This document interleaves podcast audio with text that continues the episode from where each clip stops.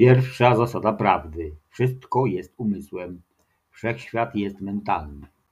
Druga zasada prawdy: wszechświat jest holograficzny i fraktalny. Trzecia zasada prawdy: materia nie istnieje, wszystko jest energią w stanie wibracji. Trzy przykazania człowieka myślącego samodzielnie. 1. Myślenie ma kolosalną przyszłość. 2. To nie uniwersytet, tu trzeba myśleć. 3. W naszym fachu nie ma strachu. Radio Prawda.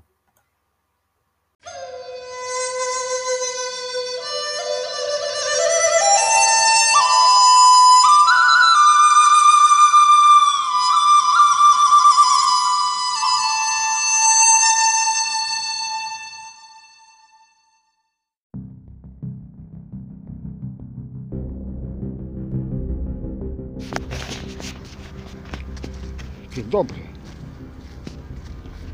Wiara? Ale w co? Ponieważ słowo wiara nie jest zdefiniowana jednoznacznie. Wiara w Boga, przypominam, nie ma żadnego znaczenia, czy ty wierzysz w Boga, czy ty nie wierzysz w Boga. On jest swoim ojcem i daje ci, niezależnie od tego, czy wierzysz w Niego. Dla Niego jest istotne, czy Ty wierzysz w to, co chcesz, ponieważ to, w- co wierzysz, masz w życiu. Także e, wiara w Boga jest zupełnie nieistotna. Do Twojego szczęścia nie ma żadnego wpływu. Chodzi o to, żebyś Ty wierzył, że już masz to, o co prosisz. Konkretnie to, czego żądasz od Niego. Żądasz zdrowia? Wierzysz. Znaczy, jesteś pewny, jesteś zdrowy. Na tym polega różnica. Wiedzieć, a wierzyć. Wiara nie ma żadnego znaczenia, ponieważ ty wiesz, że jesteś zdrowy, wiesz, że jesteś źródłem miłości i wiesz, że jesteś bogaczem. I to są Twoje prawdy, czyli to jest Twoja prawda. Reszta prawd Ciebie nie interesuje. Także samo jak Twojego Ojca. Nie interesuje go, czy Ty wierzysz, że On jest, czy Ty, go, czy ty nie wierzysz, jak Ty wierzysz na przykład w Jachwego, że On jest taki jaki jest i osądza Ciebie, że Ty jesteś grzesznikiem, to Ty sam na siebie wydajesz wyrok. Że wierzysz w Jachwego. Zamiast wierzyć w Jachwego, przestaw się na wiedzę, że masz, już masz to, czego żądasz od prawdziwego Boga. Nie jest istotne, czy ty wiesz, kim on jest, czy nie. Także nie wierzyć, e, wierzyć nie, nie, nie w Boga, że On istnieje, tylko wierzyć, raczej wiedzieć, że masz już to, czego sobie życzysz. Do widzenia.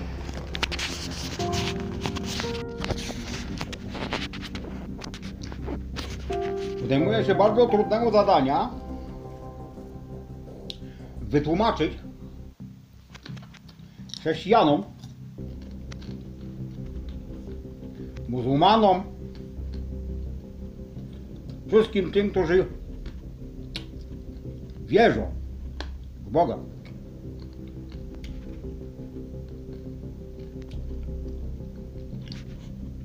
Nie co to jest Bóg, tylko kim jest. Nie interesuje mnie nazwa, nazwa Bóg. Tylko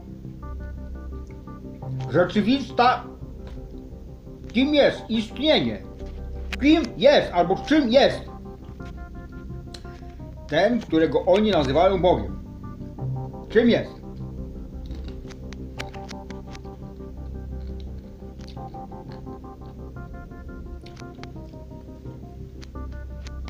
Jeżeli oni nazywają go Bogiem, automatycznie nazywają go Panem, czyli władcą. Co by to oznaczało?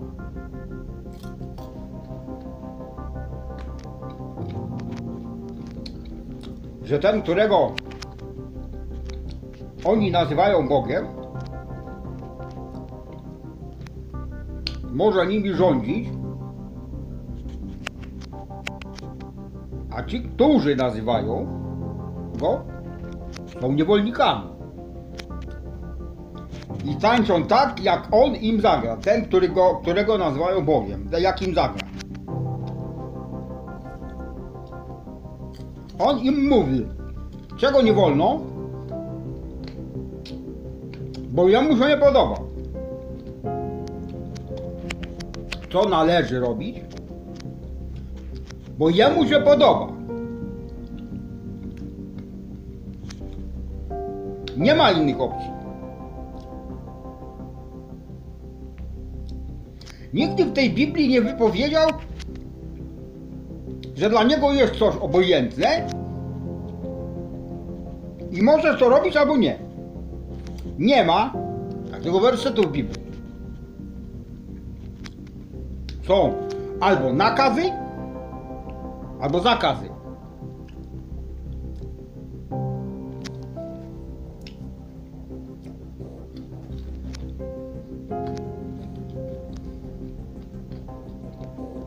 To już dowiedzieliśmy się, kim jest ten, którego nazywają Bogiem.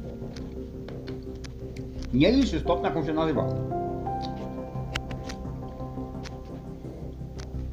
A teraz weźmy tego, który się wcale nie nazywa, bo nikt nie wie, jak go nazwać. Zobaczmy, kim on jest.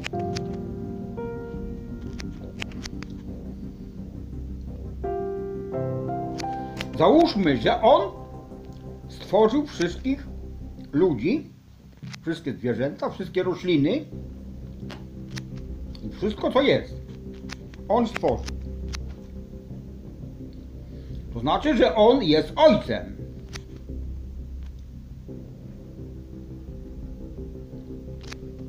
A nie panem. I on nigdy ani nie zakazuje, ani nie nakazuje swoim synom, swoim stworzeniom czegokolwiek. A jakby komuś zakazywał, to tak jakby zakazywał sobie, bo oni są jego synami. Albo nakazywał. Jakby ustalił jakieś granice, to by oznaczało, że jego dzieci są ograniczone do tej granicy.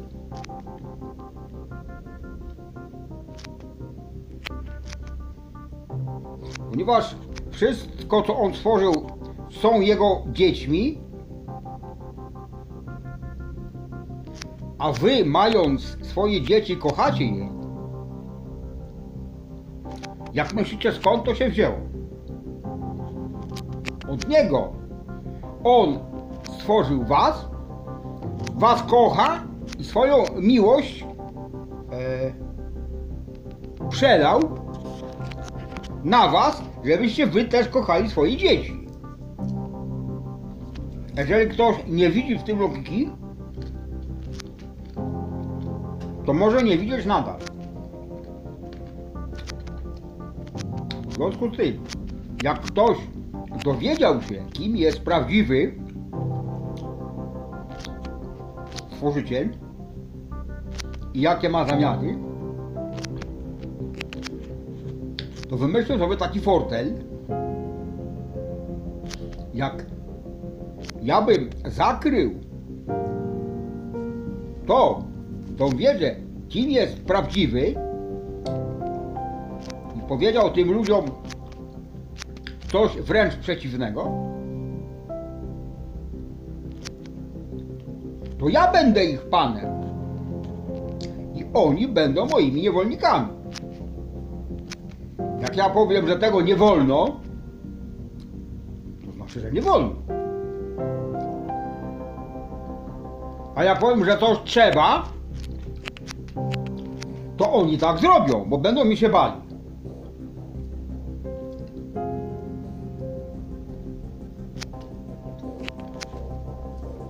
Czy ktoś kiedyś bał się swego ojca? Bo ja nigdy. Ojciec zawsze pomagał,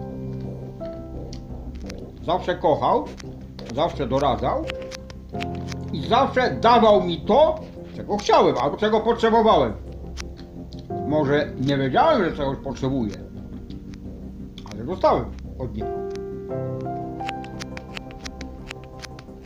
Jak myślicie, który z tych osobników jest czymś, którego na, można by nazwać ojcem? Tamcie nazwali go Bogiem. Nazywamy ojcem, ale, ale którego?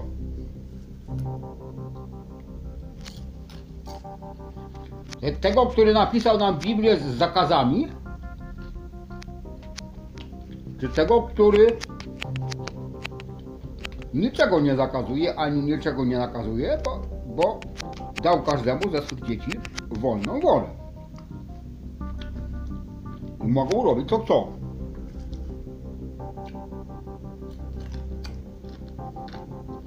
Tamci, którzy znają prawdę, robią co chcą. Bo wiedzą, że ani kara, ani, ani e, e, wina, ani kara nie istnieją. Bo jedyną sprawiedliwością Ojca jest wolna wola. A nie tak zwana bojaźń Boża, bo jak się, jak e, nie przebaczę Ci Twoich grzechów, to Cię wtrącę do piekła. Czy to jest Ojciec? Czy to jest oprawca?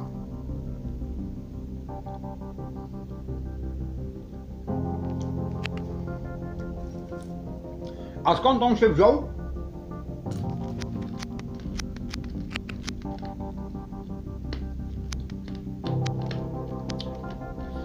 Stworzyli go ludzie, którzy wiedzą, że są bogami, takimi samymi jak ojciec i wszystko mogą stworzyć swoimi myślami. Każdego ducha, każdego egregora, każdego potwora, każdego szatana, każdego diabła, jakiego tylko sobie wymyślą. Nie będę wymieniał imion ani nazw. Mówiłem tylko o prawdziwym istnieniu, a nie o nazwach.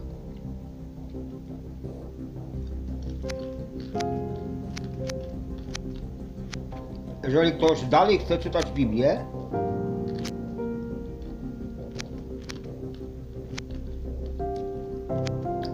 to może powiesić ją sobie na sznurku na szyi i utopić się w rzece. Razem z tą Biblią. Jeżeli taką kocha. A kto chce być wolny, to wybierze to, co mu się podoba. Do widzenia.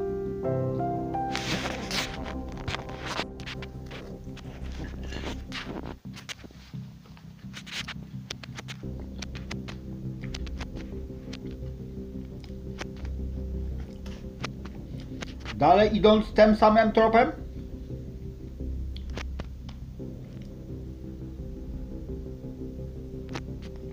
Jeżeli masz wątpliwości, bo możesz mieć,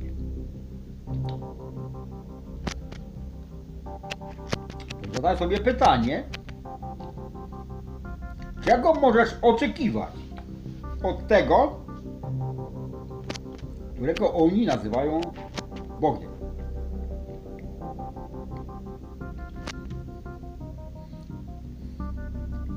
Czego możesz oczekiwać?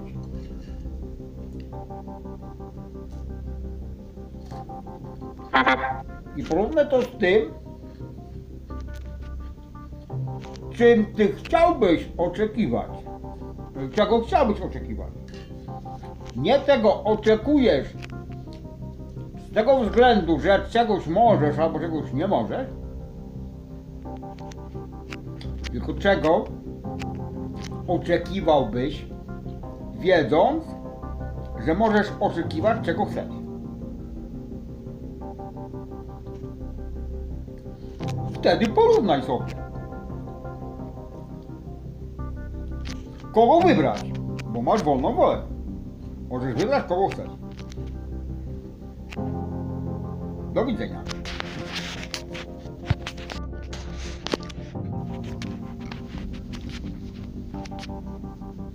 Jak będziesz miał trudności, bo możesz mieć takie trudności, jakie sobie życzysz, możesz mieć. Będziesz miał, to że trudności w zdecydowaniu się, czego mógłbyś chcieć, wiedząc, że możesz chcieć wszystkie, wszystkiego. To ci, to ci przylezie do łba. To mogę ci podpowiedzieć.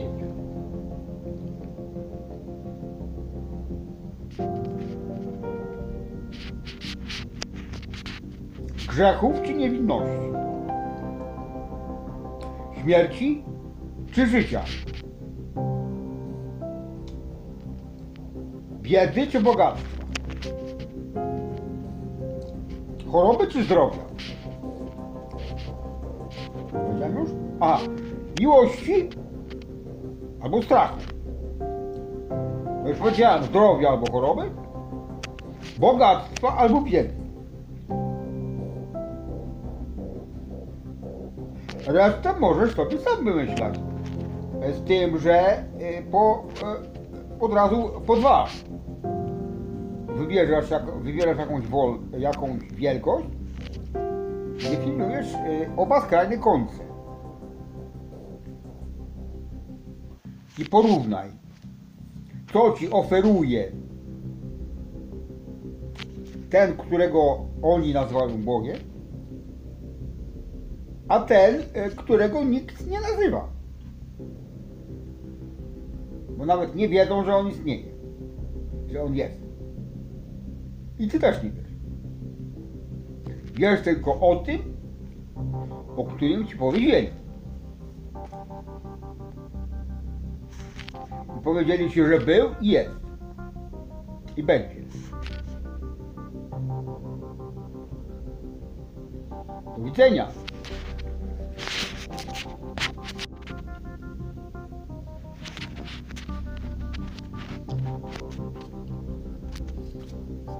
Co to znaczy, że niezależnie od tego, czy w niego wierzysz, czy nie, spełnia Twoje życzenie.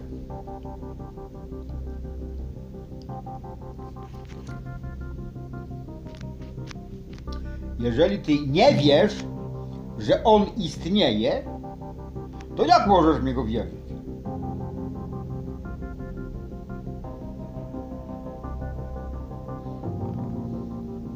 On wie, że ty jesteś jego synem i daje ci wszystko, czego chce.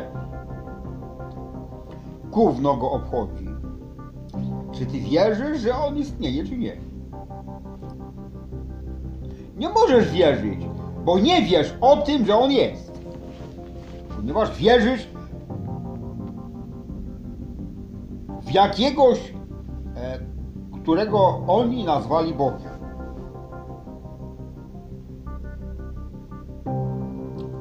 Albo Jachwę. Oni to nazywają tak samo, że to dla nich jest równoważne. Bóg i Jachwę. Więc w ogóle nie nazywajmy go, ponieważ nie ma sensu jego nazywać. Co to jest nazwa? Nazwa jest używana przez ludzi do odróżnienia paru rzeczy podobnych od siebie. Janek, Tomek, Kasia, Ewa, Ania. Podobne dziewczyny mają inne imiona. Jeżeli on jest sam jeden,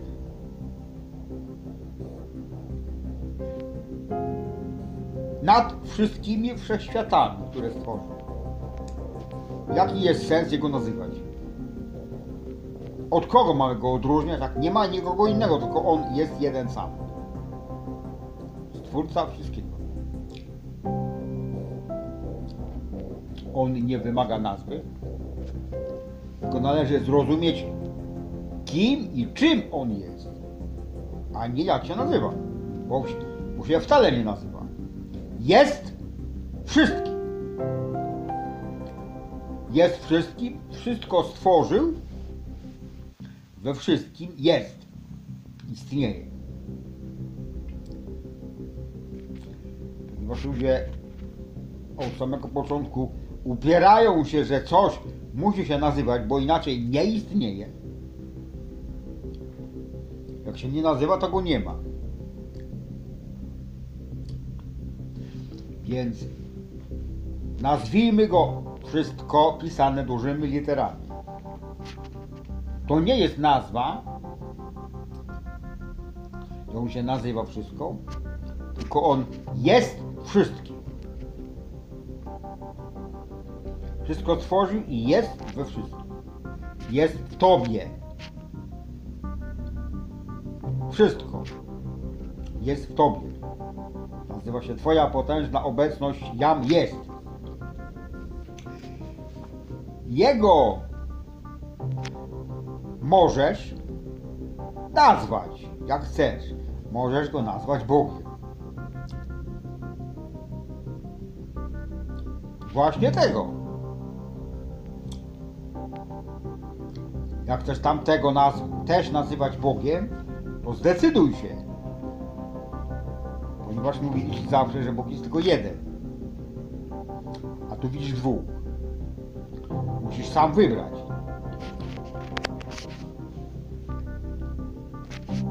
Jest wszystko?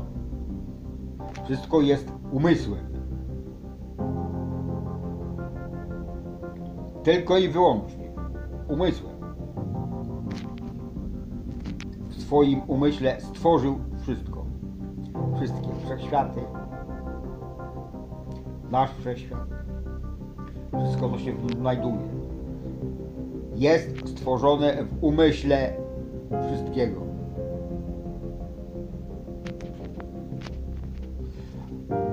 A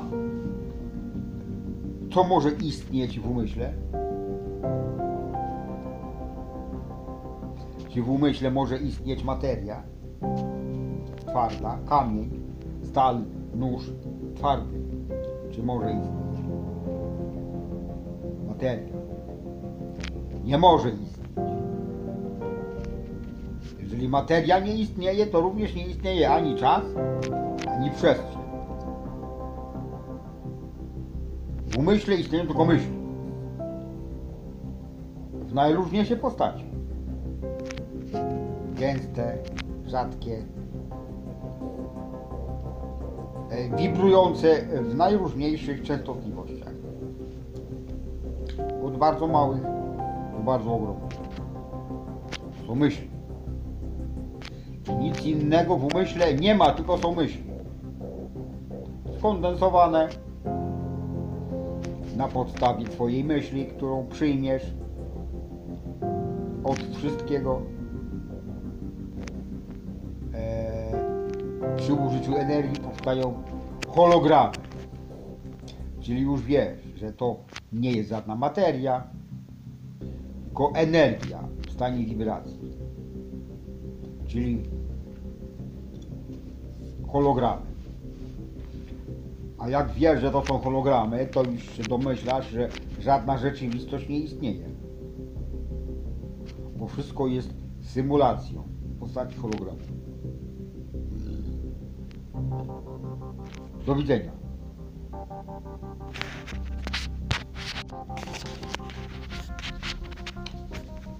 Jak się zapytasz,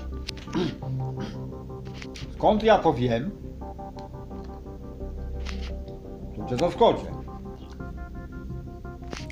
Z tego samego źródła co ty. Ponieważ ty masz całą wiedzę w sobie, w swojej duszy. Tylko, że o tym nie wiesz.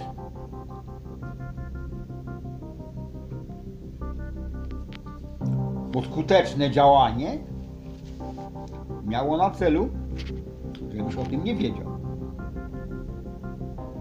Skuteczne działanie myślicieli. Żebyś nie wiedział o tym, że masz całą wiedzę w sobie i że jesteś takim samym Bogiem jak wszystko. Takim samym Bogiem jak Jahwe.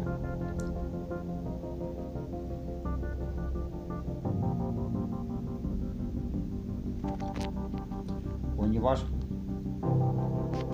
wszyscy trzej jesteście jednością. Bo wszystko jest jednością, a jedność jest wszystkim.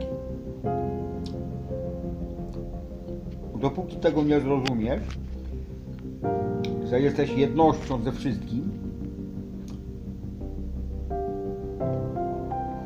to będziesz wierzył w to, co mówią ci inni ludzie, tak zwani mędrcy, którzy znają prawdę, a ty nie.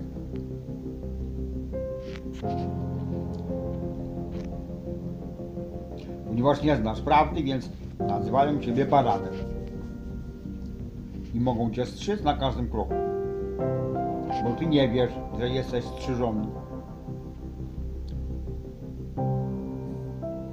Nie musisz wiedzieć. Chyba, że chcesz. To dopiero wtedy dowiesz się prawdy. Że prawda jest inna niż to, co ci mówią. A ponieważ prawdy nie znasz, więc jesteś strzyżony. Ze wszystkiego.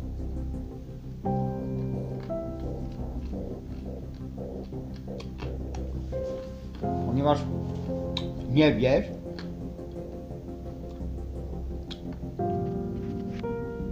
że myśli rządzą wszechświatami, a nie materia. Że swoimi myślami możesz stworzyć wszystko, co chcesz. Mimo tego nie wiesz, jesteś tak zwanym pracownikiem fizycznym, któremu ciągle jest mało, bo nie wyrabia się z pracą, bo wierzysz, że praca fizyczna da, da ci szczęście. Szczęście da ci myślenie i tworzenie myślami tego, co chcesz. To już wiesz, dlaczego o tym nie wiedziałeś?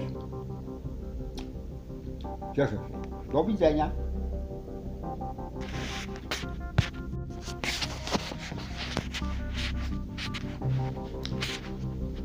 Są jeszcze osoby, które mają trudności z przyswojeniem sobie tego, że przyszłość nie istnieje.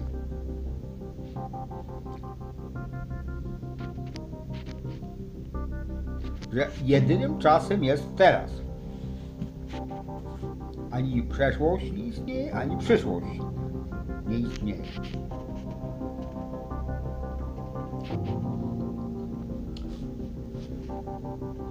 Ponieważ wiem, że nawet powiedzenie sobie, że ponieważ wszyscy żyjemy w umyśle, wszechświat jest umysłem, a nie materią, niewiele ci da. Bo możesz, możesz nie zrozumieć, co to jest tak zwana przyszłość.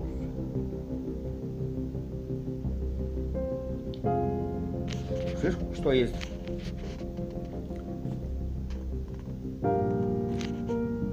Wymyślona przez myślicieli. Taka strefa czasowa przyszłość, żebyś ty wierzył, że przyszłość nadejdzie, co sobie zaplanujesz na przyszłość, możesz zdobyć. Na przykład czekasz na zmartwychwstałego Jezusa, że On kiedyś przyjdzie.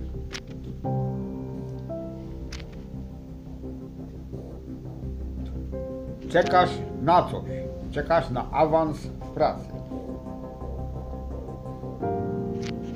Czekasz, że przyjdzie do ciebie gotówka. Może jutro, może za tydzień, może za miesiąc. Przyjdzie gotówka. Przyszłość. To jeżeli ci powiem, że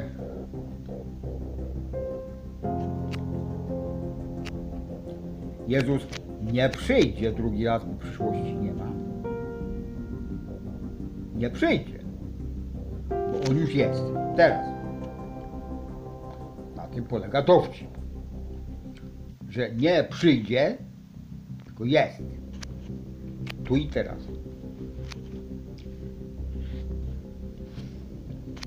Jeżeli ty na coś czekasz,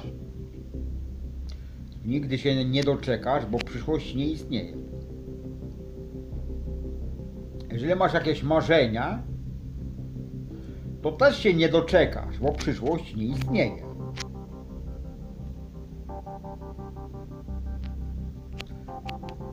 Jeżeli ty na przykład dążysz do doskonałości, że chcesz być doskonały we wszystkim, się nigdy nie doczekasz, bo przyszłość nie istnieje.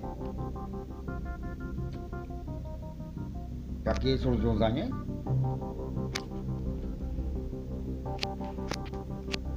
Utwierdzić się w przekonaniu, że już osiągnąłeś to, na co miałbyś wtedy czekać.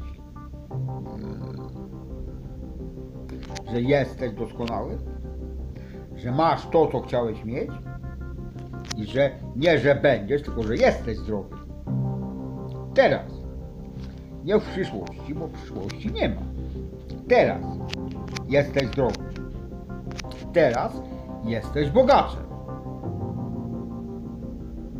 Teraz jesteś źródłem miłości.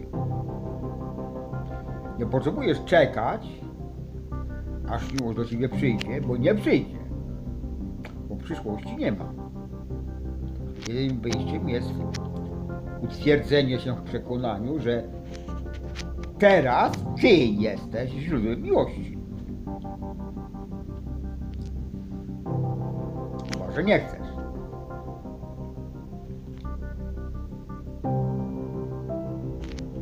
Chcenie też jest przyszłością.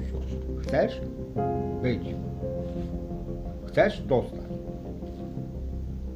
Na przykład życzysz sobie, że będziesz i tak dalej. I zahaczasz o przyszłość, której nie ma. Ponieważ w umyśle Boga nie ma ani przeszłości, ani przyszłości. Więc je, jedynym y, wynioskiem jest, że trzeba rozkazać, że coś jest teraz. Nie, że będzie, tylko że jest.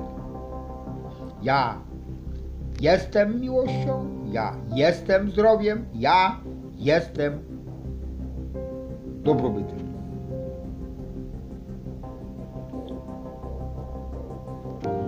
Czyli wymyślili przyszłość po to, żebyś ty czekał do usranej śmierci i się ni- nigdy nie doczekał. Po to wymyślili przyszłość. Żebyś był zajęty przyszłością, a przestał żyć teraz.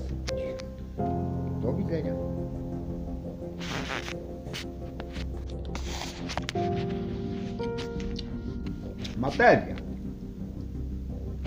Jest czy nie jest? Ja ci mówię, że materii nie ma, a ty się upierasz, że jest.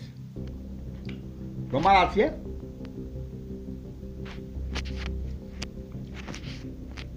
Każdy ma swoją rację. Ja mam rację z mojego punktu widzenia, a ty masz rację ze swojego punktu widzenia. To jest różnica. Ja wiem, że materii nie ma, a ty wierzysz, że jest.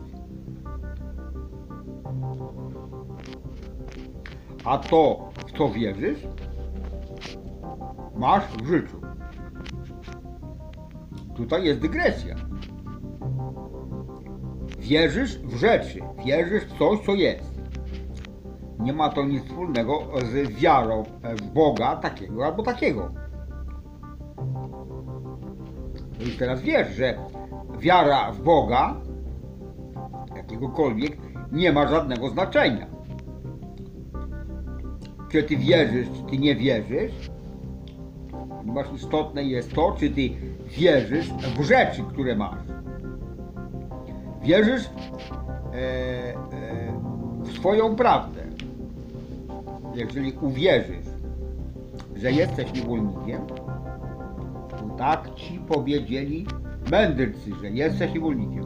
Jeżeli uwierzysz, to to jest twoją prawdą. Jesteś niewolnikiem. Jeżeli przestaniesz wierzyć we wszystkie bzdury, które ci naopowiadali mędrcy,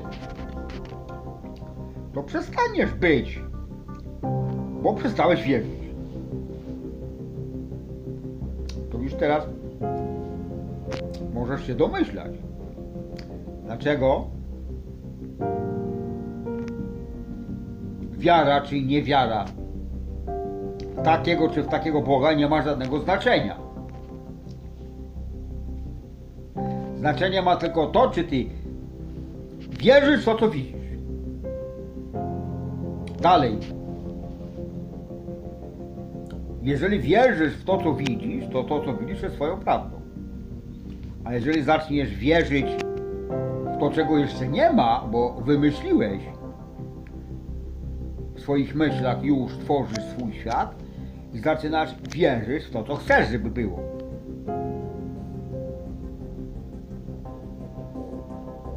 To jest twoja prawda. Ona zostanie zrealizowana. I znowu. I tak nie wiesz przez kogo. Więc po co masz wierzyć? Po jaką cholerę? Czyli wiesz że wiara Boga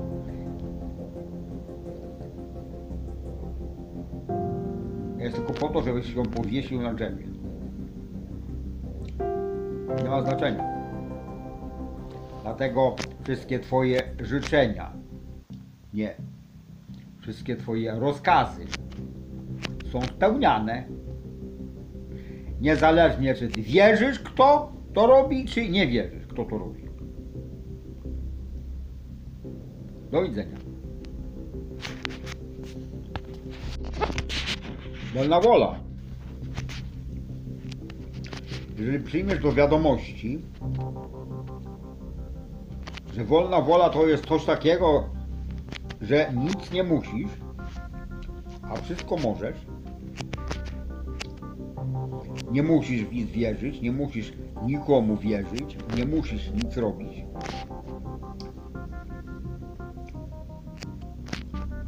A możesz myśleć tak, jak ty chcesz, możesz wierzyć albo nie wierzyć w to, co to, tobie się podoba, robić i nie robić to, co tobie się podoba, a nie komuś. To jest wolna wola. Jeżeli przejdziesz na stronę wolnej woli, to będziesz wiedział, że prawo na papierze jest fikcją literacką, prawo kościelne tudzież,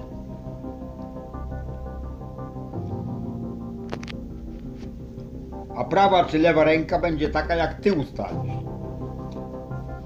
a nie nauczyciel w szkole.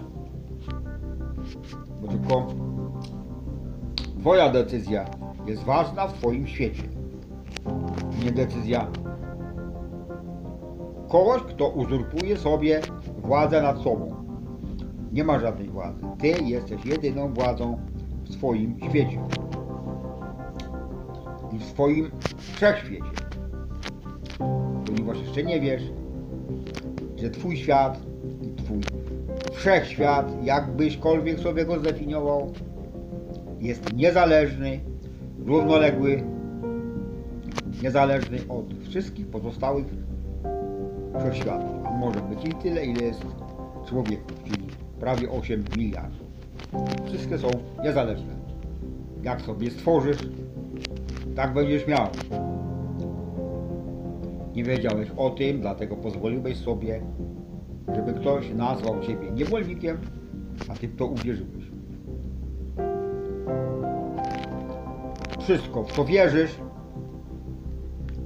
jest twoją prawdą. Jak przestaniesz wierzyć, przestanie być prawdą. Ustalisz sobie swoją prawdę. Taką jak, jak chcesz. A nie jak chce ktoś inny. Do widzenia.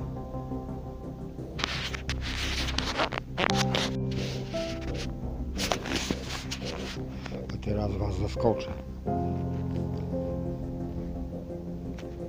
Dowód na to, że Bóg spełnia wszystkie życzenia, niezależnie od tego, czy w Niego wierzysz, czy nie. Wszystkie. Dosłownie wszystkie.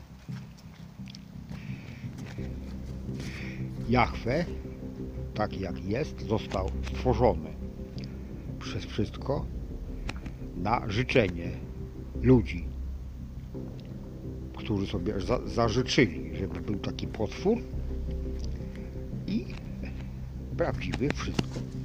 Stworzył takiego na rozkaz człowieka. Do widzenia.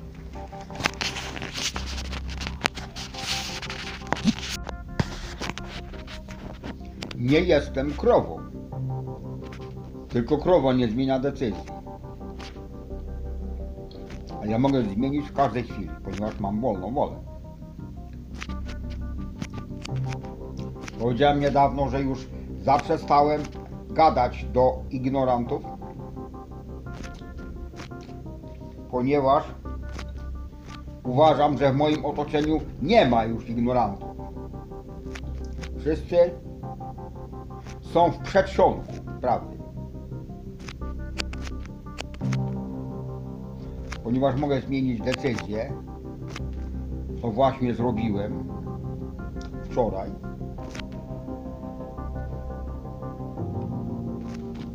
Zwróciłem się do ignorantów, na których mi najbardziej zależy. Moja rodzina.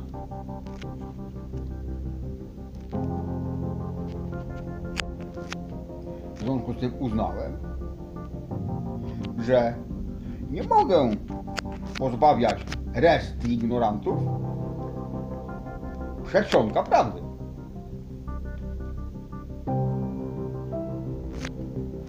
Dlatego mogę zacząć od początku gadać do ignorantów. Z czego niezmiennie się cieszę.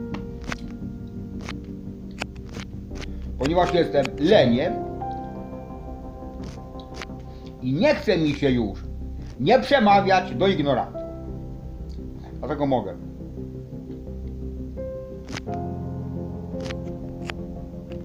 Wiecie co to jest wolna wola? Możesz myśleć, robić, co ci się podoba jak ci się podoba. Większość ignorantów o tym nie wie, że ma wolną wolę, ponieważ ci, co mają wolną wolę, nie respektują tego prawa każdego człowieka, tylko gwałcą ją. Nakazując im, żeby myśleli tak, jak oni chcą, a nie tak, jak chcą zainteresowani. Gwałcą i narzucają im swój sposób myślenia, żeby o wszystkim myśleli tak, jak myśliciele sobie życzą. W związku z tym powstają najróżniejsze teorie. Najważniejszą teorią jest Jahwe, który powstał właśnie po to, żeby plebs myślał o nim, że on jest najwyższym Bogiem. Jest Panem i rządzi. Żeby wszyscy postępowali tak, jak on chce. Żeby nie postępowali tak, jak on nie chce.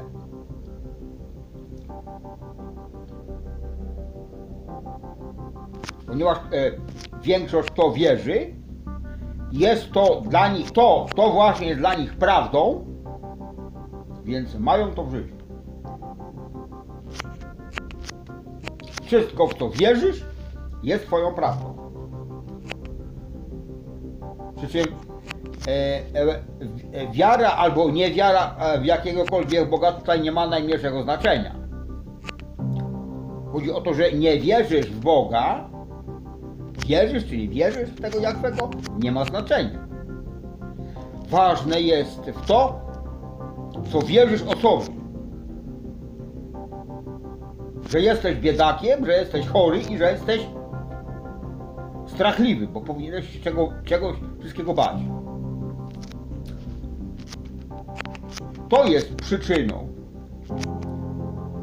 Twoich nieszczęść, że wierzysz to, co oni mówią, że e, chcą, żebyś wierzył.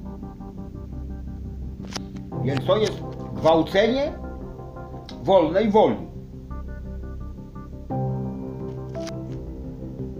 Jeszcze raz powtarzam, nic nie musisz, a wszystko możesz.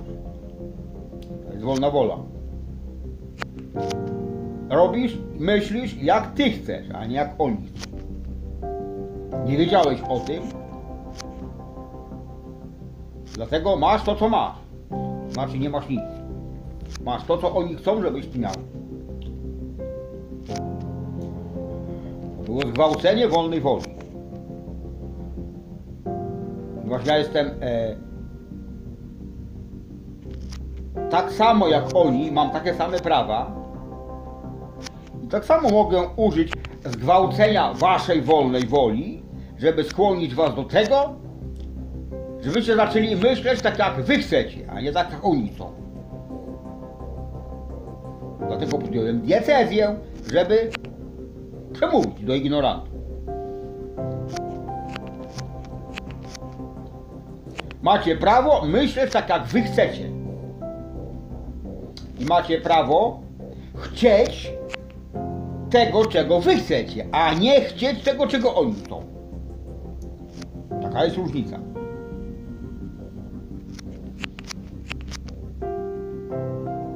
Podstawowa sprawa. Nie wiecie, czym i kim jest e, ten, którego nazywacie Bogiem.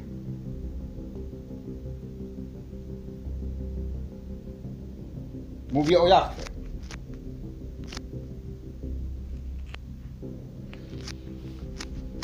Ponieważ wy wiecie, to znaczy wam się wydaje, że wiecie, że on jest tym, kim y, jest tym, kim wydaje wam się, że jest, co nie jest prawdą.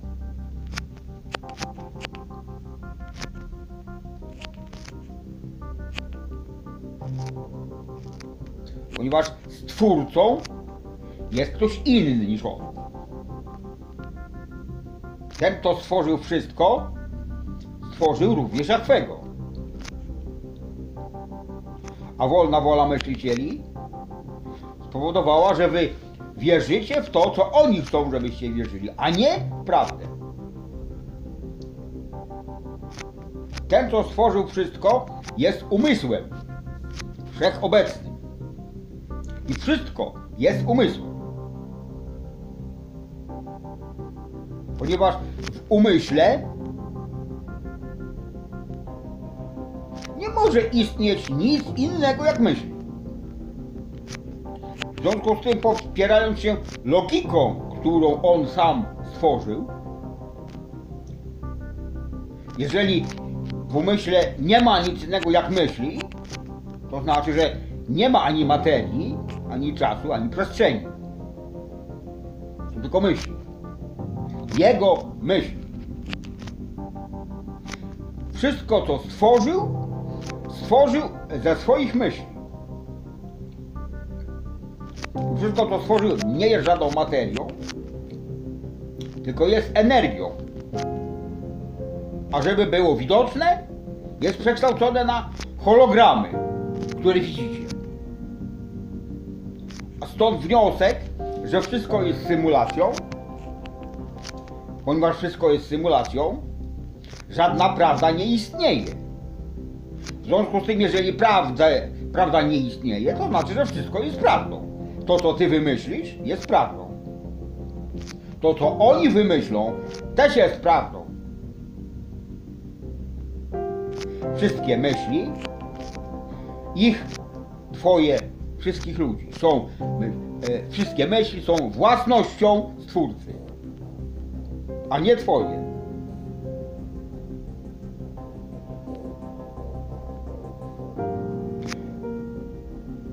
On wysyła do twojego mózgu myśli. Każda myśl, którą przyjmiesz, jest twoją prawdą. Zostaje zmaterializowana. Dlatego prosty wniosek, że wszystko jest możliwe. To, co on wymyśli, a ty przyjmiesz, on zrealizuje. Tylko musisz dać mu rozkaz, żeby to zrobił. Bo jak nie wydasz rozkazu, to ta myśl ci ucieknie i tą myśl przyjmie ktoś inny. I zrobi z niej użytek.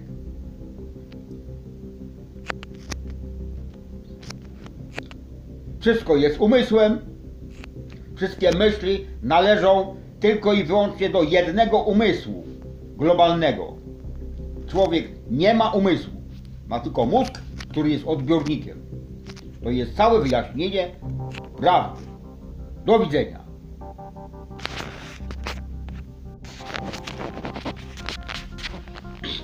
Dostałem dowód na to, że jednak nie ma w moim otoczeniu ignorantów. Mam na to dowód.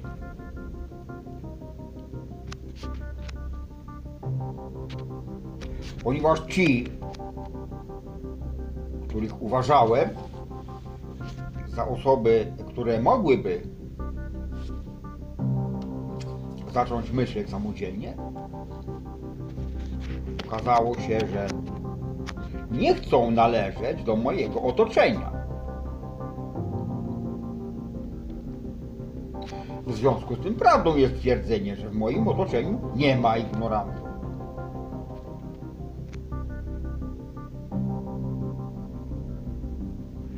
Dlatego przestałem przemawiać, ponieważ nie ma ignorantów w moim otoczeniu. A ci, co byli w otoczeniu, przestali chcieć. Dlatego bardzo się cieszę.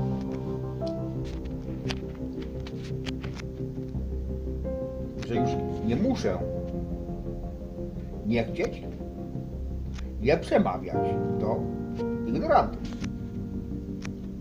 Do widzenia.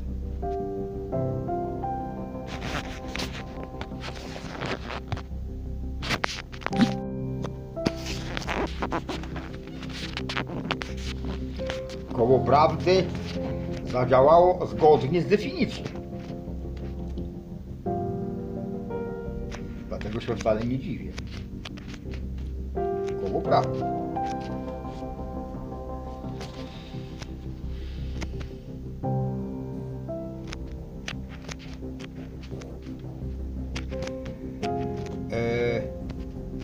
Muszę przyznać. Miałem e, cały czas nadzieję.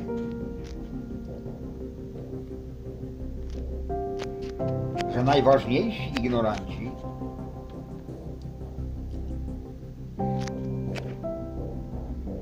zechcą może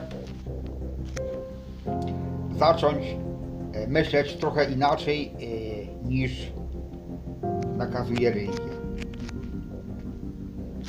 Cały czas miałem nadzieję. Wspinałem się po tym kole, po jednym szczeblu, coraz wyżej, coraz wyżej, coraz wyżej. Odważyłem się wreszcie na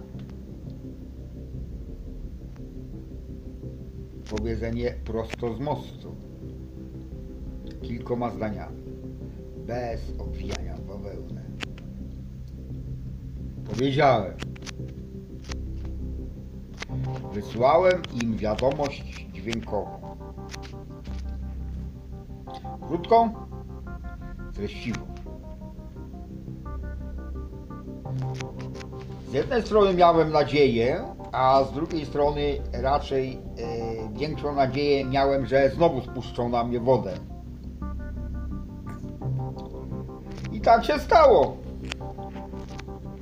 Znowu spuścili na mnie wodę, powiedzieli, że nie potrzebują prawdy. Ponieważ takim jest dobrze.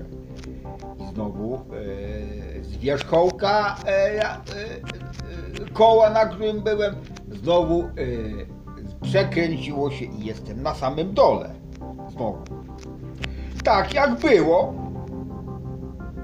na początku, teraz i zawsze. Nic nie zmienię, nic nie poradzę na wolną wolę. Chociaż miałem nadzieję. Nic nie pomogło. Następny kamień spadł mi z serca. Już nie będę próbował. Żeby nie narazić się na to, żeby ignora- ignoranci mnie zignorowali. Mówiłem to już jakiś czas temu, ale zapomniałem widocznie. Teraz powtarzam. Nie będę tryniał po to nie, dlatego, żeby igno- ignoranci mnie nie zignorowali. Już mam spokojne sumienie. Zamiast yy, nawracaniem ignorantów, lepiej, żebym zajął się własnym rozwojem. Jest to o wiele ważniejsze. I w perspektywach są korzyści. Do widzenia.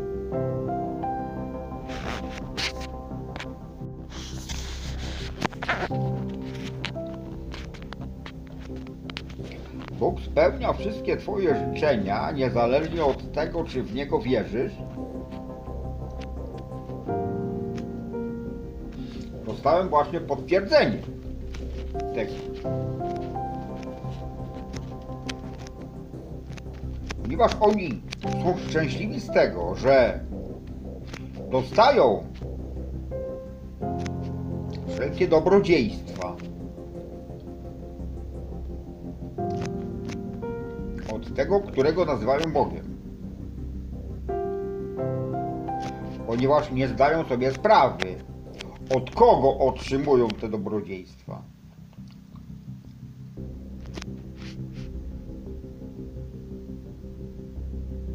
Nie wierzą, znaczy nie wiedzą, nie zdają sobie sprawy, y, w, y, y, w którego wierzą.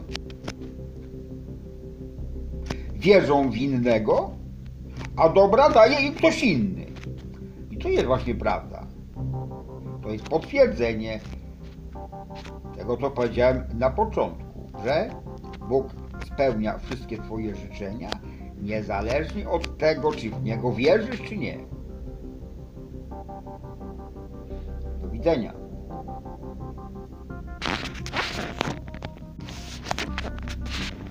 Następne twierdzenie jest prawdziwe. Człowieka łatwiej jest oszukać, niż przekonać go, że jest oszukiwany. Każdy normalny człowiek nie przyzna się do tego, że został oszukany. Ponieważ jest mądry nigdy w życiu nie da się nikomu oszukać. Dlatego nie jest dopuszczalne, żeby jakiś palant powiedział mu, że on jest oszukany. jest nie do przyjęcia. Człowiek oszukany jest najmądrzejszy ze wszystkich. Do widzenia.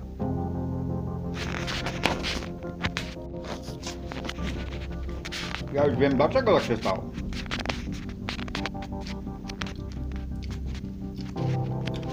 Pytali się Jachwego, a Jachwe powiedział, że Saint Germain jest oszustem. Cała filozofia. Do widzenia.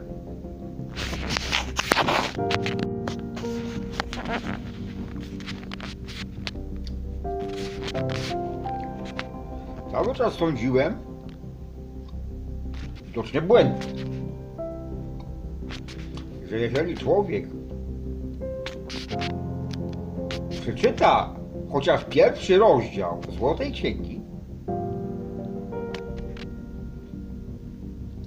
tam dowie się, że Bóg jam jest, jest w nim i że może za pomocą e, jam jest osiągnąć wszystko, to natychmiast uwierzy w to. Życie pokazuje, jak wielce się myliłem.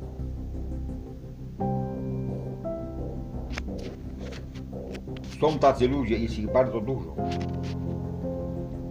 którzy czytając Złotą Księgę nie wierzą.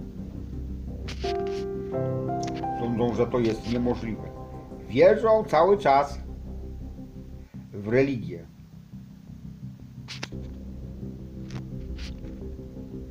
Nawet czytając, czy słuchając.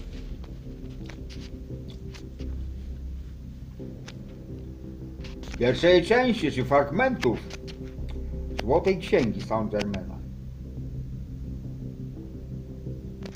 Są przekonani, że to jest oszustwo, że to jest niemożliwe, że tak nie jest.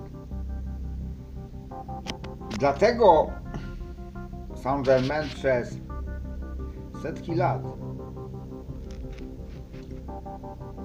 pracował usilnie.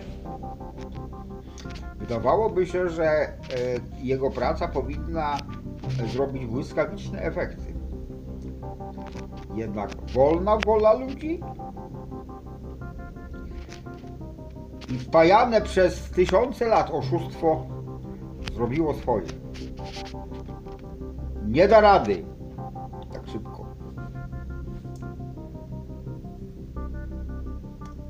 Ale ja w dalszym ciągu wierzę, że skutek będzie osiągnięty. Znaczy, że sukces będzie osiągnięty. Niezależnie od tego, ile ludzi uwierzy,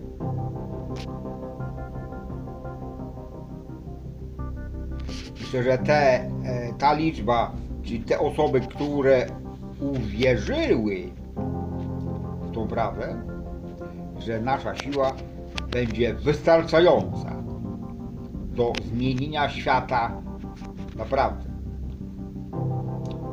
Jestem przekonany.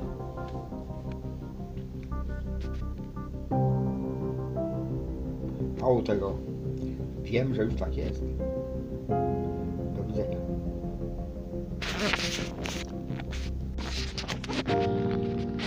Dlatego mam dla Was dobrą wiadomość. Ponieważ moją energię wycofałem tamtych rubieży, bo już jest niepotrzebna i przeznaczam ją na to się nazywa akceleracja mojej energii.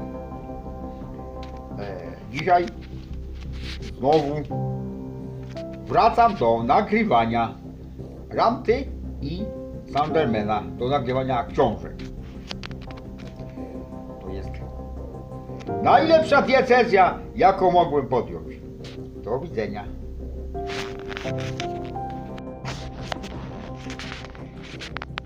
Jeszcze kawałek o tej rodzinie, ale już ostatni. jestem szczęśliwy, że oni są szczęśliwi, że otrzymują tyle dobrodziejstw. Nie jest istotne od kogo, ponieważ nie muszą wiedzieć. Wierzą w tego, w kogo chcą wierzyć, a to, od kogo otrzymują dobra, nie jest dla nich istotne. Ważne, że otrzymują. I to jest najważniejsze. Ale nie powiedziałem im o tym, bo mi się nie chce. Do widzenia.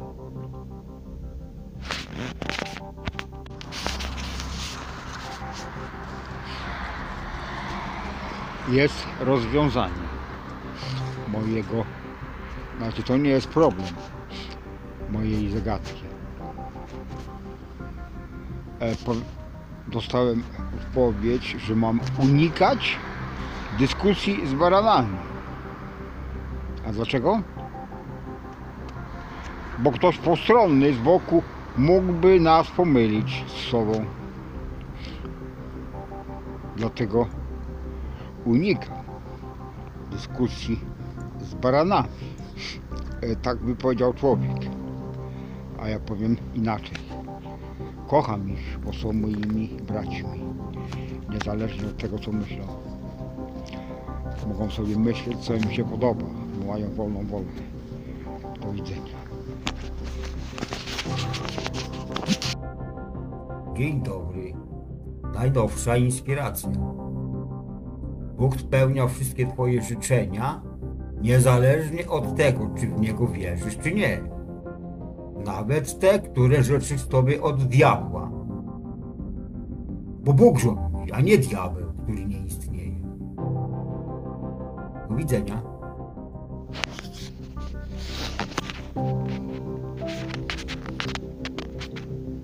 Jachwę niewątpliwie jest Bogiem. Ponieważ korzysta z tego, że wszystko jest możliwe,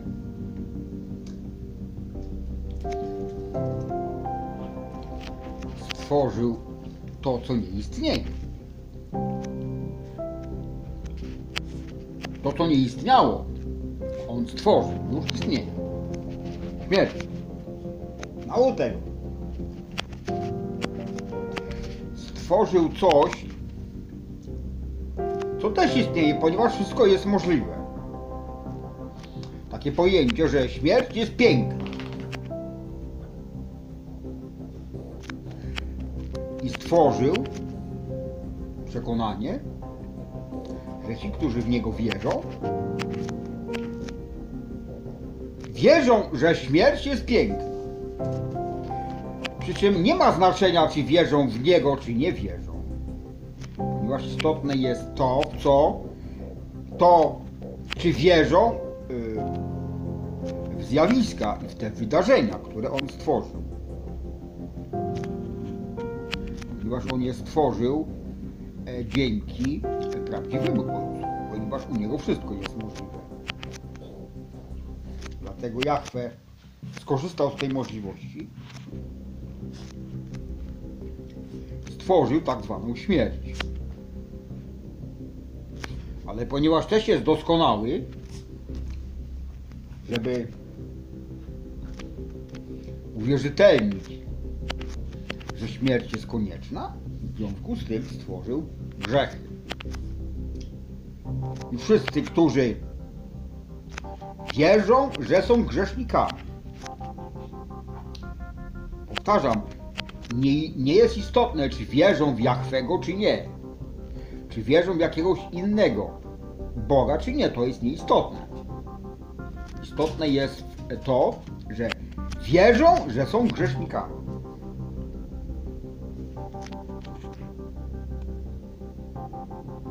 Jest najlepszy dowód na to, że Ja- Jahwe jest doskonały. Tak jak wszystkie dzieci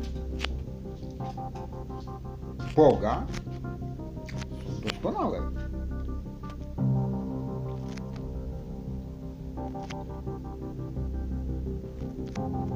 Doskonała wiara we wszystko, co stworzył Jahwe,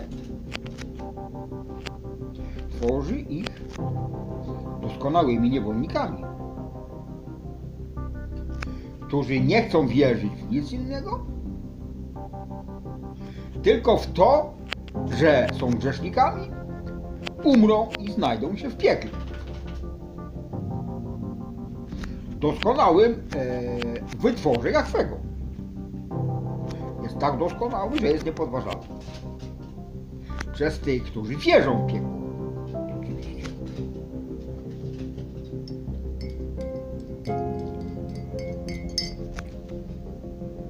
Dlatego wszyscy są doskonali.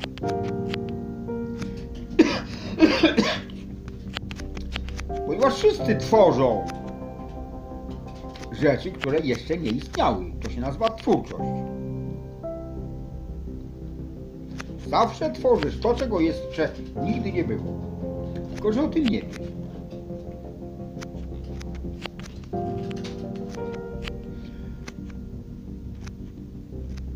Najlepszy dowód na to, że ojciec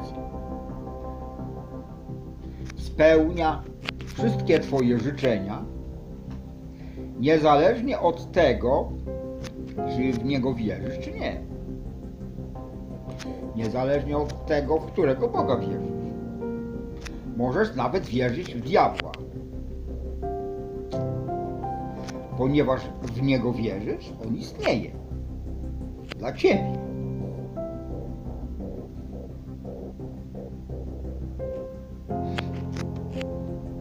Możesz przestać wierzyć w diabła. I wszystkie twoje problemy znikną.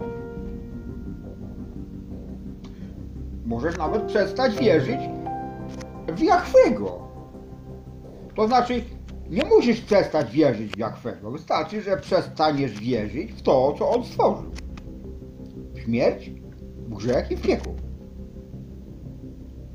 Jest to najlepsza droga do wolności, którą od samego początku wskazywał Ci Ojciec. Ale Ty masz wolną wolę i możesz wierzyć we wszystko, co chcesz, co chcesz wierzyć.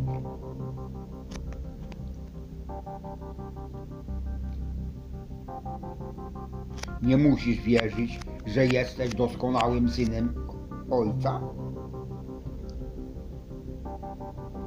Możesz natomiast wierzyć, że jesteś grzesznikiem. Że zasługujesz na śmierć i na piekło. Możesz wierzyć. A to, w co wierzysz, dostaniesz niechybnie. Powtarzam, to, w co wierzysz.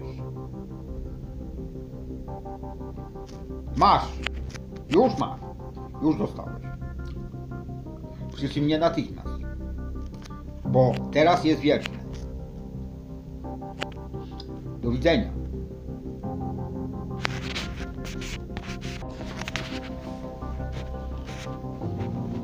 Są jednak rzeczy niemożliwe. Ja znalazłem trzy. Ojciec nie może stworzyć przebaczenia za grzechy, ponieważ nie jest nikomu potrzebne. Także samo nie może stworzyć piekła, które też jest nikomu niepotrzebne.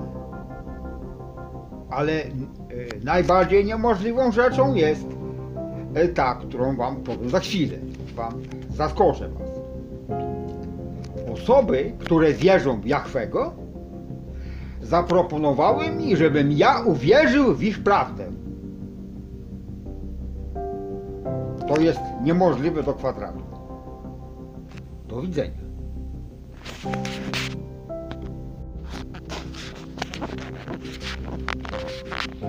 Był kiedyś taki facet. Nie był, on jest nadal, ale był w telewizorze. Nazywał się Jerzy Urban. Jak Bo jak mu pluli w twarz, to on mówił, że deszcz pada.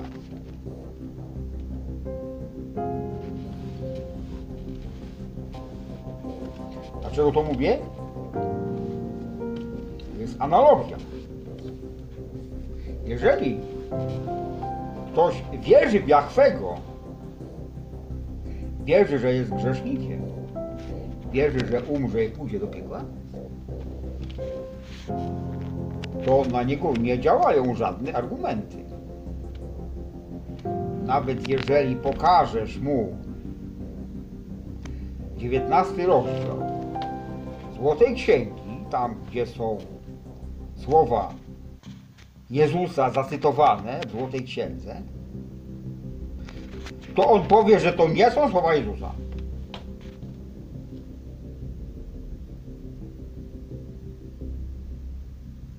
I co?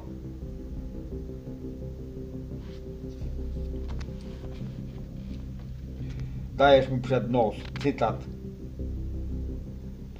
A on, fakt, że nie musi wierzyć, to jest usprawiedliwienie, że nie musi wierzyć w słowa Jezusa.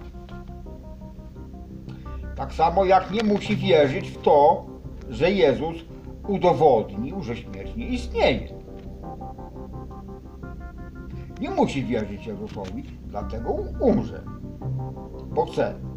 Bo wierzy, że musi umrzeć. I cieszy się, że matka miała piękną śmierć. Cudowną.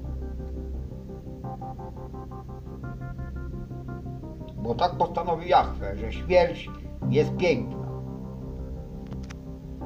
Stworzył ją, bo jej nie było. Stworzył, powiedział, że ona jest piękna. Gratuluję wszystkim tym, którzy wierzą w Jahwego. Mogą wierzyć. Do widzenia.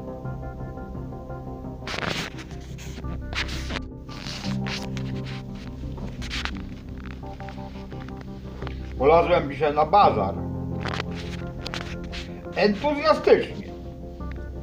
Ciekawy jestem jaka będzie cena śliwek. Podchodzę. Ręce mi opadły.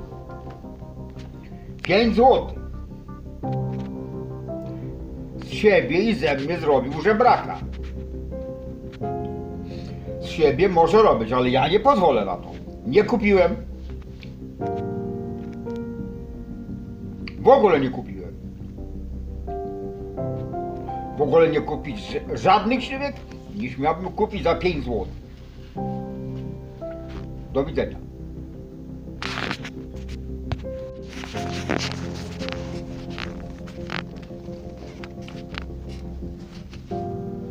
Chodzi o tą rzecz niemożliwą. Cytuję. A ja się będę za ciebie modlić, żebyś ty uwierzył w prawdę. Co nie jest możliwe, ponieważ ja wierzę w prawdę. Dlaczego mam uwierzyć? Nie jest możliwe, ponieważ już wierzę od dawna. Wiem, że ona jest prawdą. Nie prywatną, nie jej prawdą, ani moją prawdą, tylko jest prawdą obiektywną. O to chodzi.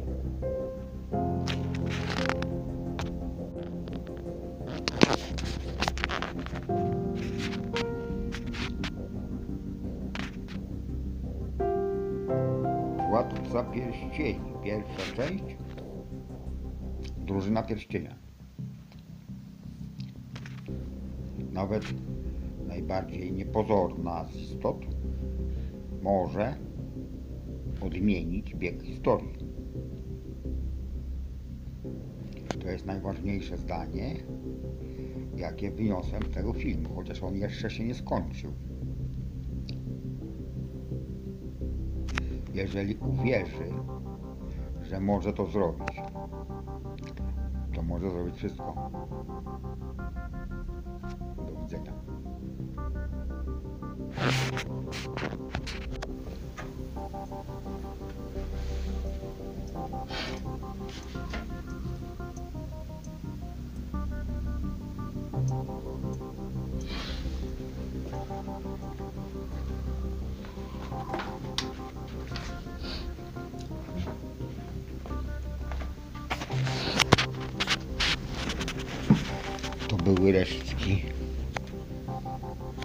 zwolenników Jachwego.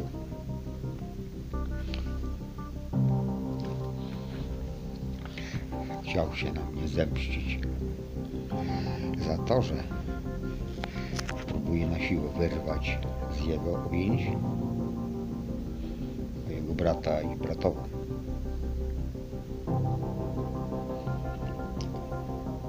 Nasłał na mnie swoje diabły. Muchy ogromne muchy, na początku grudnia. Muchy. Ale ja się zorientowałem. Wszystkie jego diabły wygoniłem albo, albo spaliłem. A resztki zobaczyliście w kiblu.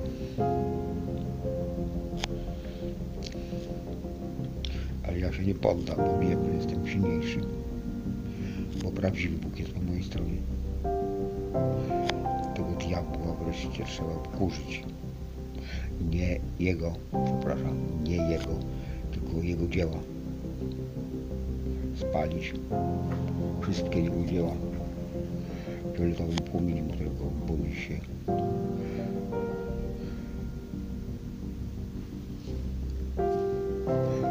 Się święconej wody, tylko boi się fioletowego płomienia.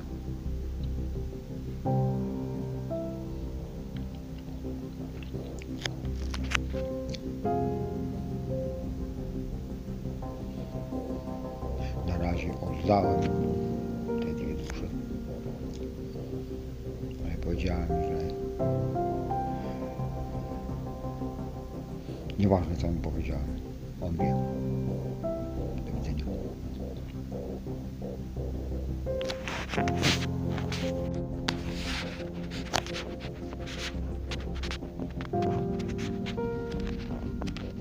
Wniosek generalny. Spuścić wodę na wszystkie teorie tak zwane diabelskie, które nie istnieją. Przynajmniej dla mnie. Najważniejsza jest jedna, jedna teza przewodnia. Bóg spełnia wszystkie Twoje życzenia, niezależnie od tego, czy w Niego wierzysz, czy nie. Nawet te, które sobie zamawiasz od tak zwanego diabła, że myślisz, że jesteś grzesznikiem, myślisz, że musisz umrzeć, myślisz, że jesteś chory, to wszystko, w co wierzysz, dostajesz od Boga. Niezależnie kim On jest, niezależnie czy wierzysz, że On jest albo nie jest. Wszystko, co myślisz o sobie teraz, dostajesz. Wszystkie życzenia. Nawet jeżeli pomyślisz, że jest to niemożliwe, to też jest spełnione. Wszystkie.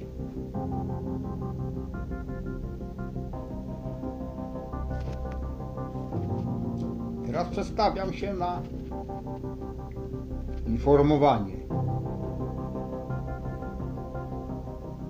ignorantów prosto z mostu, bez owijania w bawełnę, szczególnie dzieciom młodzieży.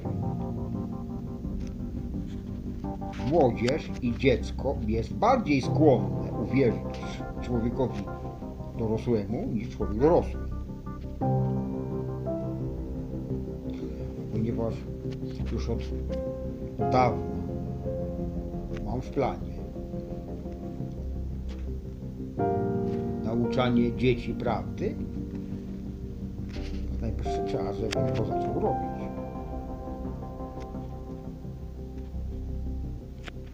Bez żadnego przygotowania.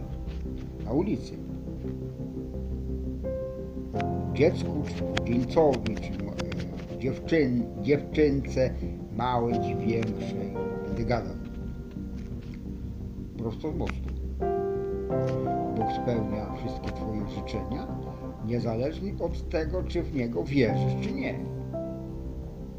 Wszystko, co myślisz o sobie teraz, dostajesz.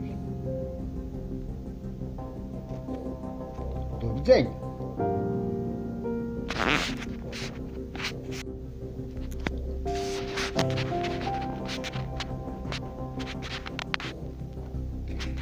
człowiek chodzący do kościoła i wierzący w Boga, niezależnie którego, wierzący w Boga, dowie się, że Bóg spełnia wszystkie jego życzenia, niezależnie od tego, czy on w niego wierzy, czy nie, znaczy, czy człowiek wierzy w Boga, czy nie wierzy,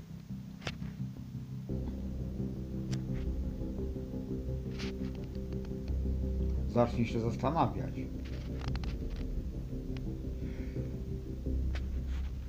Czas może upłynąć bardzo dłu- długi, albo nie, zależy od, od wolnej woli. Że człowiek zrozumie, że sam sobie jest winie wszystkiego, co ma,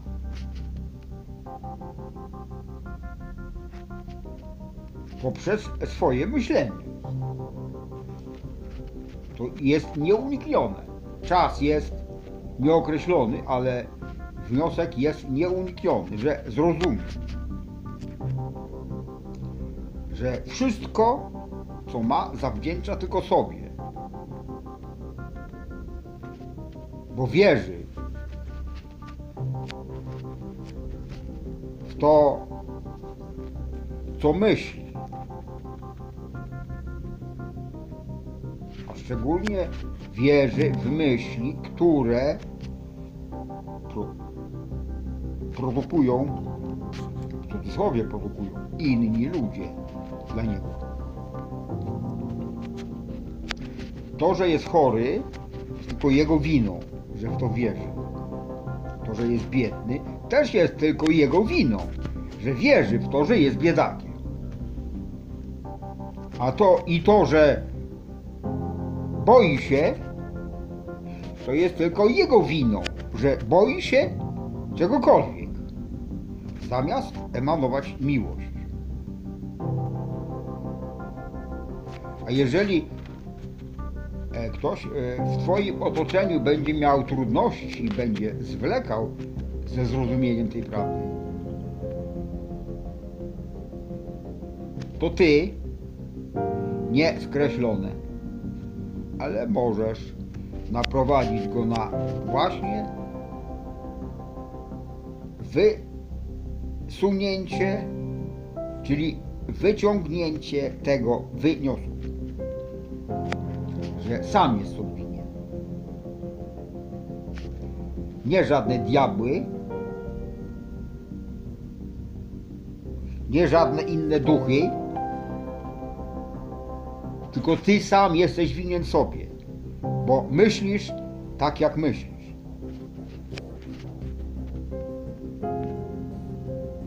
Nie zapomnij powiedzieć, że wszystkie twoje myśli się materializują. Wtedy dopiero to zrozumie. Bo jeżeli e, być może, że tego ostatniego zdania mu nie powiesz, to może nie zrozumieć. Jeżeli powiesz, że myśli się materializują,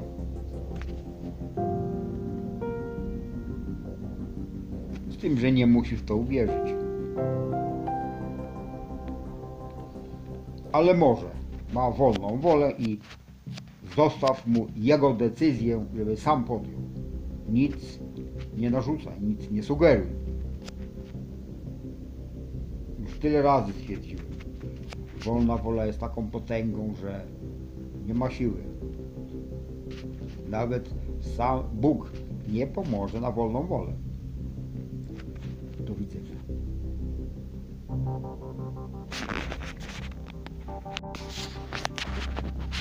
Ja jestem leniem. Ty nie skreślony. Jak chcesz. Możesz być albo nie być. Ja jestem leniem. W związku z powyższym nie chce mi się tracić zbyt dużo uwagi na perswadowanie, na dyskutowanie z adwersarzem. Związku z tym postanowiłem ograniczyć się tylko do jednego zdania.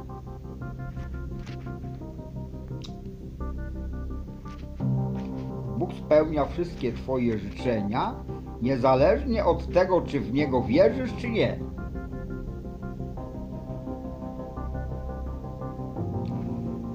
Nie ma potrzeby i nie chce mi się więcej gadać. Ponieważ im dłuższe zdanie, tym więcej czasu potrzeba, e, czyli więcej uwagi potrzeba na jego zrozumienie. Zdanie powinno być jak najkrótsze i zawierać tylko niezbędne informacje. Konieczne. Ponieważ wolna wola sama sobie wyciągnie wnioski. Nic nie sugeruj. Sam sprawdzi i sam stwierdzi.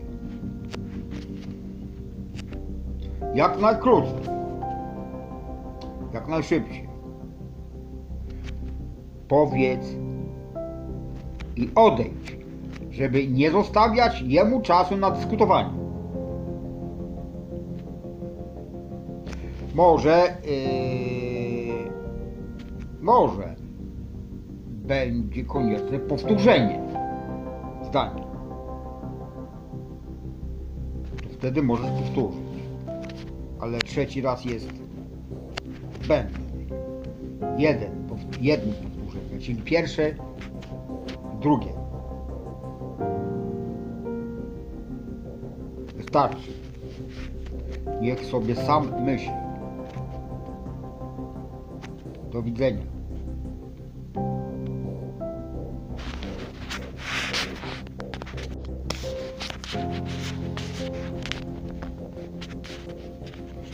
To jest mój wniosek.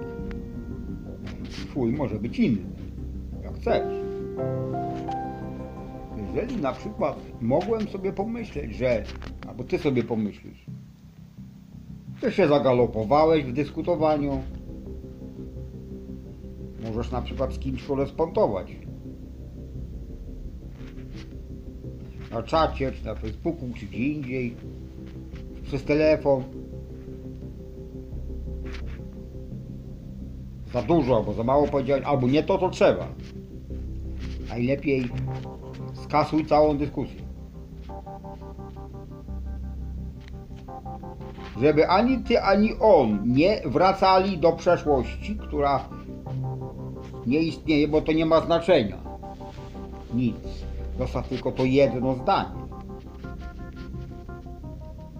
Bóg spełnia wszystkie Twoje życzenia, niezależnie od tego, czy w Niego wierzysz, czy nie. Ja tak zrobiłem. Ty możesz zrobić inaczej. Jak chcesz, masz wolną wolę. Usunąłem wszystkie rozmowy, wszystkie teksty, wszystkie czaty, wszystko co dotyczyło albo nie dotyczyło głównego tematu. Na czystym papierze napisałem jedno zdanie. Do widzenia.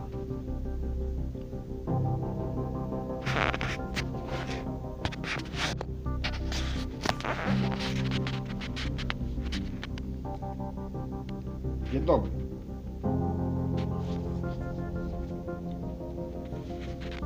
Jest bardzo dobry moment, żeby wypowiedzieć swoje zdanie na temat wiary. Moje zdanie. Twoje może być inne.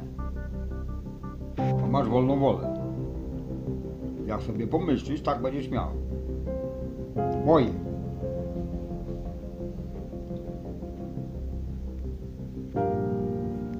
Wiara w kogoś,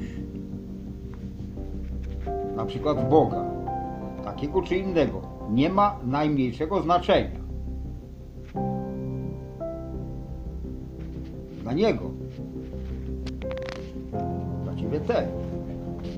Nie ma najmniejszego znaczenia, czy wierzysz w jakiegoś Boga, czy nie wierzysz. Moja definicja wiary to jest to, czy wierzysz w to, co myślisz.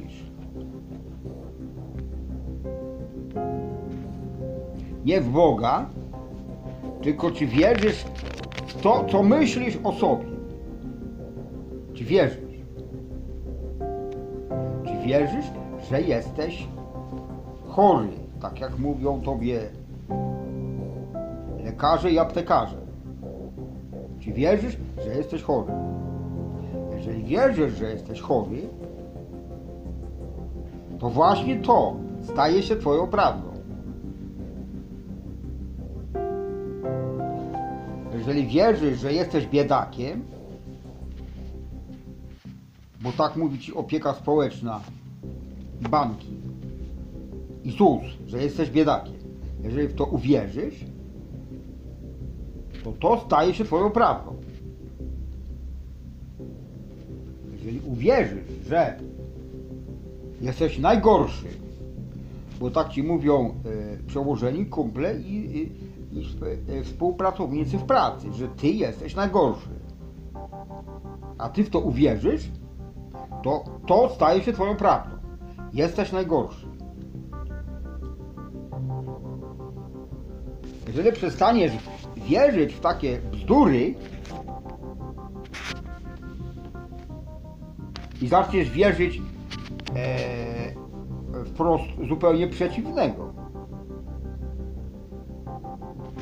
że jesteś wiecznie zdrowy, że jesteś wiecznie bogaty i że Ty jesteś źródłem miłości,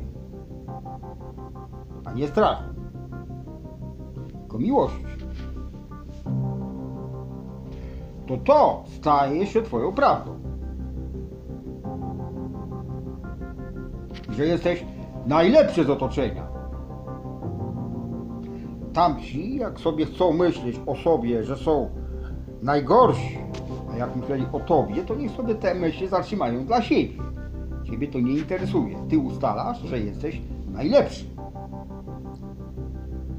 Niezależnie co o, tam sobie o tobie myślą, ponieważ tylko twoje myśli są istotne. To, w co wierzysz, dostajesz. Nie interesuje cię od kogo. Od Boga.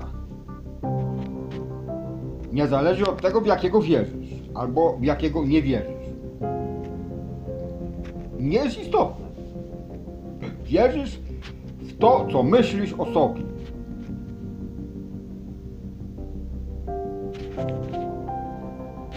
Tak. W związku z tym, jeżeli przyjmiesz to do wiadomości, nie będą Cię interesowały żadne opinie zewnętrzne. Ani te, które wypowiadają w telewizorze, ani te, które słyszysz w radiu, ani te, które wyczytywasz we w gazetach.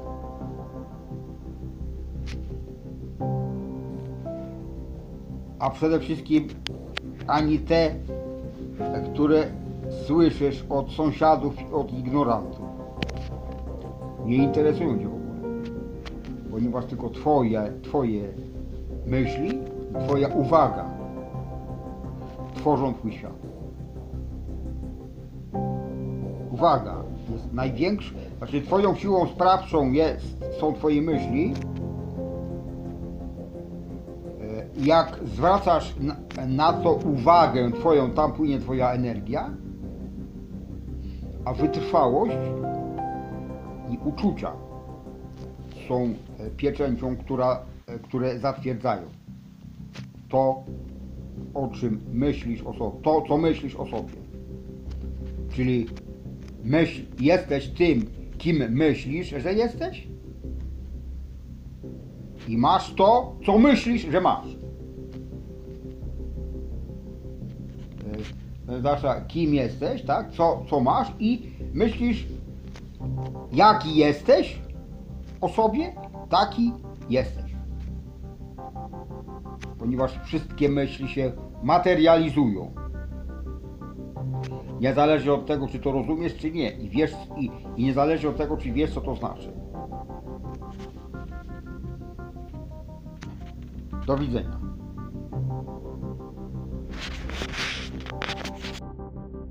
Dzień dobry. Konekta jak jeszcze pracowałem w WFSO w Warszawie. O, dawno. Słyszałem takie twierdzenie. Nie ma jutra bez komputera. Na tamte czasy oczywiście było to prawdą. Ale dzisiaj, z perspektywy prawdy, ponieważ mogę wszystko, mogę również potwierdzenie obalić. Jako nieprawdziwe. Nie ma jutra. Ani z komputerem, ani bez komputera. Ponieważ jestem leniem, nie będę, nie chce mi się wypowiadać e, drugiej części tego zdania. Pozostaje. Nie ma jutra. Do widzenia. Rozdział drogi. Nazywam się Ramtha. Cudzysłów byłem wszystkim, co możesz sobie wyobrazić, ale, istoto, dzięki temu, co przeżyłem, pozyskałem mądrość i nigdy już nie musiałem tych doświadczeń powtórzyć. Jestem niewinny, ponieważ wszystko, co zrobiłem, pomogło mi przekształcić się w osobę, którą jestem obecnie. Jak mogłabyś zrozumieć, czym jest miłość, istoto, jeżeli nigdy nie nienawidziłaś? Jak mogłabyś zrozumieć śmierć, jeżeli w momencie, kiedy znalazłaś się na jej progo, słońce świeciło w dalszym ciągu, a dziki ptak nawet na ciebie nie spojrzał? Nie będziesz wiedziała, czym one są, dopóki nie osiągniesz, że tak powiem, pewnego poziomu samorealizacji. Cudzysłów Ramtha. Nazywam się Ramtha. W starożytnym języku moich czasów to znaczy Bóg. To ja jestem wielkim ramą lodzi Indii. Byłem pierwszym człowiekiem rodzonym z łona kobiety i lędźwi mężczyzny, który w niebo wstąpił. Nauczyłem się, jak w niebo wstępować nie za pośrednictwem nauki innego człowieka, lecz dzięki wrodzonemu zrozumieniu Boga istniejącego we wszystkim. Jednak zanim to nastąpiło, nienawidziłem i gardziłem, zabijałem, podbijałem i rządziłem aż do momentu, w którym osiągnąłem oświecenie. Byłem pierwszym zdobywcą znanym w tej rzeczywistości. Rozpocząłem marsz, który trwał 63 lata. Podbiłem 3 czwarte znanego świata, ale moje największe zwycięstwo odniosłem nad sobą w momencie, kiedy zrozumiałem moją własną egzystencję. Kiedy nauczyłem się kochać siebie samego i osiągnąłem jedność z całym życiem, wstąpiłem na skrzydła wiatro do wieczności. W niebo wstąpiłem przed oczami mojego lodu na północno-wschodniej stronie góry Indos. Mój lot, który liczył więcej niż 2 miliony, był mieszanką Lemoryjczyków, ludzi z Jonii, później nazwanej Macedonią, i plemion ociekających z Atlanty, którą nazywacie Atlantydą. Taki jest rodowód mojego rodu, obecnie tworzącego narody Tybetu, Nepalu i południowej Mongolii. Żyłem na tej płaszczyźnie istnienia tylko jeden raz. W waszym rozumieniu czasu byłoby to 35000 lat temu. Urodziłem się w grupie nieszczęśliwych ludzi, pełnych ignorancji i rozpaczy pielgrzymów z kraju zwanego Lemorią, żyjących w Slomsachonej, największego portowego miasta Atlantydy na południowej półkuli. Znalazłem się w Atlantydzie w okresie znanym jako cudzysłów ostatnie 100 lat cudzysłów, zanim cały kontynent się rozpadł i pochłonęły go wielkie wody. W tamtym okresie Atlantyda była cywilizacją ludzi o wysokim poziomie intelektualnym i wrodzonej, niezwykle rozwiniętej świadomości naukowej. Ich postęp technologiczny był wyższy niż w czasach obecnych. Atlantydzi zaczynali rozumieć i stosować prawa rządzące światłem, dzięki czemu potrafili przekształcić je w czystą energię za pośrednictwem tego, co nazywacie laserem.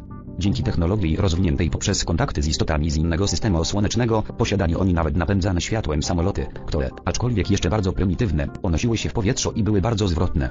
Z powodu ich głębokiego zaangażowania w technologię Atlantydzi oddawali cześć intelektowi. W ten sposób nauka stała się ich religią. Lemoryjczycy byli zupełnie inni niż Atlantydzi. Opierali swój system społeczny na komunikacji za pośrednictwem myśli.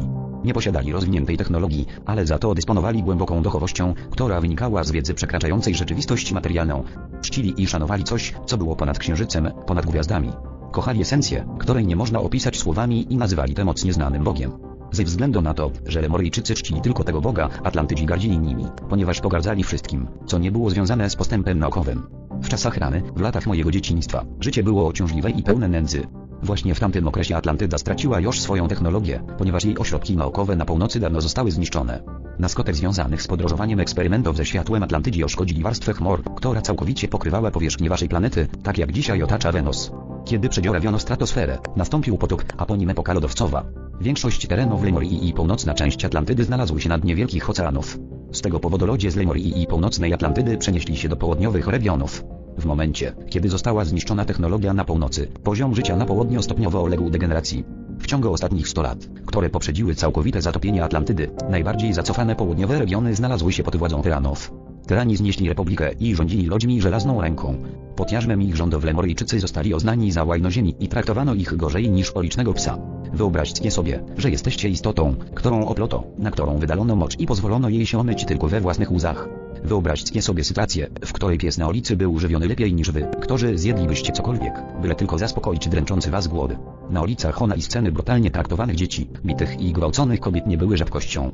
Częstokroć Atlantydzi przechodzili obok głodującego na ulicy Lemoryjczyka, zatykając sobie nosy chosteczką z cienkiego no, zroszoną jaśminową albo rożaną wodą, ponieważ uważano nas za cochnące, mizerne stworzenia. Byliśmy niczym. Traktowano nas jak pozbawione duszy, bezmyślne odpadki intelektu, ponieważ nie znaliśmy naukowego zastosowania gazowi i światła. Ze względu na to, że nie posiadaliśmy, że tak powiem, intelektualnej inklinacji, traktowano nas jak niewolników i ożywano do pracy na roli. Taka była sytuacja, kiedy się tutaj urodziłem. Takie były moje czasy. W jakiego typu rzeczywistości się znalazłem? W rzeczywistości będącej początkiem ery, rządzonej przez głopotę i arogancję intelektu. Nie winiłem mojej matki za to, że nie wiedziałem, kim był mój ojciec. Nie obwiniałem mojego brata, że nie mieliśmy tego samego ojca, ani też nie obwiniałem mojej matki za naszą absolutną biedę. Jako mały chłopiec widziałem, jak ją zgwałcono na ulicy i zniszczono jej słodycz. Później obserwowałem rozwój jej łonie i wiedziałem, kto był jego ojcem. Widziałem jak moja matka płakała, ponieważ zdawała sobie sprawę, że przybędzie jej jeszcze jedno bezdomne dziecko, które będzie cierpieć tak jak my cierpieliśmy na tej cudzysłow ziemi obiecanej cudzysłow. Ze względu na to, że moja matka była zbyt słaba, aby móc sama urodzić dziecko, pomogłem jej przy porodzie mojej siostry. Aby wyżywić moją matkę, która karmiła piersią niemowlę, żebrałem na ulicach, zabijałem psy i dzikie ptactwo, a późnym wieczorem moje zwinne nogi pomagały mi kraść ziarno jego właścicielom. W ten sposób zdobywałem żywność dla mojej matki, która następnie karmiła piersią moją siostrzyczkę. Nie winiłem siostrzyczki za śmierć mojej ukochanej matki, chociaż to właśnie ta mała dziewczynka wysała resztkę sił z jej ciała. Moja siostra dostała rozwolnienia i wydalała wszystko, co zjadła. Z tego powodu życie także opuściło jej ciało. Położyłem razem moją matkę i siostrę i poszedłem szukać drewna. Położyłem to drewno na ciałach i wykradłem się w nocy, aby znaleźć ogień. Odmówiłem modlitwy za moją matkę i siostrę, które ogromnie kochałem. Następnie szybko rozpaliłem ogień, aby odor ciał nie przyciągnął uwagi Atlantydów, ponieważ, gdyby to nastąpiło, wyrzuciliby ciała na pustynię, gdzie hieny rozszarpałyby je na kawałki i pożarły. Kiedy patrzyłem na palące się ciała mojej matki i siostry, ogarnęła mnie taka głęboka nienawiść do Atlantydów, że poczułem, jakby całe moje jestestwo wypełniło się trojącym jadem żmii.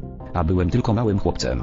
Podczas, kiedy odory i dym rozpraszały się w dolinie, myślałem o nieznanym Bogu moich rodaków. Nie mogłem zrozumieć, dlaczego ten Bóg był tak niesprawiedliwy, że stworzył potwory, które nienawidziły mój naród do takiego stopnia. Co moja matka i siostrzyczka zrobiły w swoim życiu, by zasłużyć na tak nędzną śmierć? Nie winiłem Boga za to, że nie był w stanie mnie kochać. Nie winiłem Go za to, że nie kochał mojego narodu. Nie winiłem Go za śmierć mojej matki i mojej siostrzyczki. Nie oskarżałem Go. Ja Go nienawidziłem. Nie miałem nikogo, ponieważ mój brat został oprowadzony przez satrapę i zabrany jako służący do kraju, który później nazwano Persją. Tamten satrapa używał go w celu zaspokojenia swoich zachcianek i potrzeb seksualnych. W wieku lat 14 byłem chłopcem chodym, bez mięśni na kościach i wypełnionym głęboką, wewnętrzną goryczą. Ta gorycz spowodowała, że zdecydowałem się wypowiedzieć wojnę nieznanemu Bogu moich praojców i zginąć z godnością z jego ręki. Chciałem umrzeć, ale jako honorowy mężczyzna. Czułem, że śmierć z rąk ludzkich byłaby dla mnie hańbiąca. Popatrzyłem na wysoką gorę, która majaczyła na dalekim widnokręgu bardzo tajemnicze miejsce. Pomyślałem, że jeśli istnieje Bóg, właśnie tam powinien mieszkać, wysoko ponad wszystkimi, tak jak ci, którzy rządzili naszym krajem, mieszkali ponad nami na wzgórzach. Jeżeli tam pójdę myślnik rozważałem myślnik to znajdę nieznanego Boga i rzucę mu w twarz moją nienawiść odczuwaną z powodu jego niesprawiedliwości wobec ludzi. Opuściłem moje schronienie i podróżowałem przez wiele dni, aby dotrzeć do tej wielkiej gory. Żywiłem się szarańczą, mrówkami i korzeniami. Kiedy tam dotarłem, wspiąłem się na jej biały szczyt, pokryty welonem chmur, aby wypowiedzieć wojnę nieznanemu Bogu. Zawołałem, cudzysłow jestem człowiekiem. Dlaczego nie posiadam godności jako taki wykrzyknik znak zapytania cudzysłow zażądałem, aby Bóg pokazał mi swoją twarz, ale mnie zignorował. Opadłem na kolana i rozszlochałem się z głębi serca. Płakałem tak bardzo, że moje łzy roztopiły s apostrofniku wokół mnie i zamarzły. Kiedy podniosłem głowę, zobaczyłem niezwykłą kobietę, trzymającą w ręce ogromny miecz. Ona odezwała się do mnie tymi słowami, cudzysłowoch, ram, och, ram, ty, który podopadłeś na docho. Twoja modlitwa została wysłuchana. Weź ten miecz i podbij siebie samego cudzysłow. I w mgnieniu oka zniknęła. Podbij siebie samego? Nie mogłem przecież zamachnąć się tym mieczem, aby ściąć moją własną głowę. Moje ramiona były krótsze niż jego rękojeść.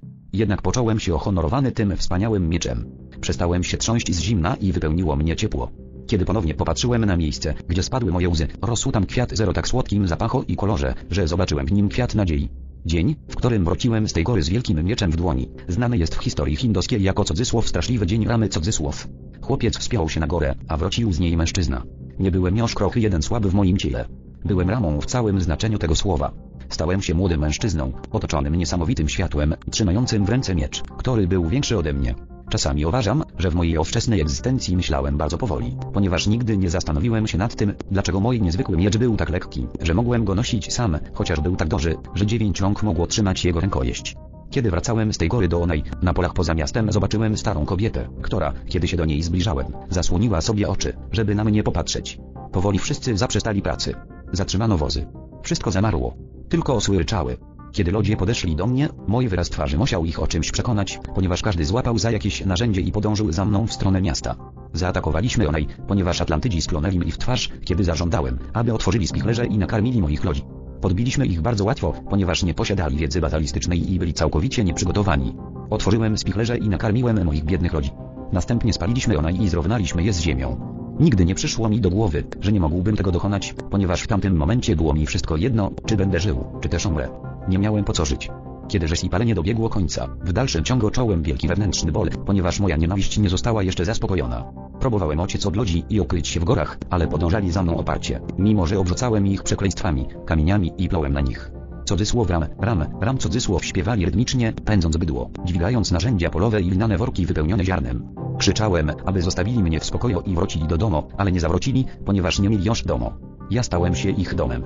Ze względu na to, że nieustannie podążali za mną, gdziekolwiek poszedłem, zgromadziłem tych wszystkich cudzysłow pozbawionych duszy cudzysłow ludzi różnych wyznań i przekształciłem ich w moją armię, w mój lud. Byli wspaniałymi istotami, choć nie żołnierzami, ale jednak od tego momentu moja wielka armia zaczęła się formować. Na początku liczyła blisko 10 tysięcy ludzi. W tamtym okresie stałem się popędliwą istotą, barbarzyńcą, który pogardzał tyranią, stworzoną przez człowieka. Nienawidziłem ludzi i walczyłem, celowo ryzykując życie. W przeciwieństwie do wielu innych nie obawiałem się śmierci. Chciałem tylko umrzeć z godnością. Nie znałem strachu. Znałem tylko nienawiść. Kiedy prowadzicie atak i jesteście sami na czele, musicie być szaleni. Osobę, która tak postępuje, wypełnia głęboka motywacja, mająca swoje źródło w nienawiści. Do pewnego stopnia robiłem z siebie widowisko. Przyciągałem uwagę przeciwników, aby zostać poćwiartowany przez najszlachetniejszego z moich wrogów, jeśli tylko zechciałby wyświadczyć mi tę przysługę. Wybierałem najbardziej godnych szacunku nieprzyjaciół, aby przyczynili się do mojego opadku. Jednak kiedy jesteście pozbawieni strachu, nikt nie jest w stanie was pokonać. W ten sposób przekształciłem się w wielkiego wojennego dowódcę. Przede mną nie było dowódców, istnieli tylko tyrani. To ja stworzyłem wojnę. Byłem pierwszym wodzem, jakiego znała ta planeta. Przed moją epoką nie istniały siły walczące przeciwko aroganckim Atlantydom. Żadne. Ja to zapoczątkowałem. W moim gniewie i wrogim osposobieniu, w moim pragnieniu bycia szlachetnym i wiernym temu, co czołem, stałem się tym, kogo nazwalibyście wspaniałym człowiekiem. Wiecie, co oznacza słowo bohater? Byłem jednym z nich. Bohater ratuje życie, aby położyć kres zło, nie zdając sobie sprawy, że w tym samym momencie kreuje zło. Pragnąłem obalić wszystkie formy tyranii i dokonałem tego tylko po to, aby zdać sobie sprawę, że stałem się tym, czym pogardzałem. Byłem zdeterminowany skończyć z tyranią i zdobyć szacunek dla mojego koloru skóry. W rezultacie oblężeń i bitew, które stoczyliśmy, ziem, przez które przeszliśmy i wszystkich ludzi, których uwolniliśmy po drodze, moja armia rosła i historia ramy przekształciła się w legendę. Byłem imbecylem, barbarzyńcą, błaznem, ignorantem, którego bestialstwo stało się sławne. W ciągu 10 lat mojego marszu walczyłem przeciwko niewinnym. Ogniem i rzezią podbijałem kraje na mojej drodze aż do momentu, w którym sam zostałem przebity wielkim mieczem. Gdyby pozostawiono ten miecz we mnie, prawdopodobnie nie znalazłbym się w tak poważnym stanie, ale go wyciągnięto, żeby mieć pewność, że wykrwawię się na śmierć. Kiedy leżałem na zimnej, marmorowej podłodze i patrzyłem na krew płynącą z mojego ciała po białej, pozornie doskonałej posadzce, dostrzegłem, że ta szkarłatna rzeka znalazła w niej szparę. Obserwując moją krew, usłyszałem głos.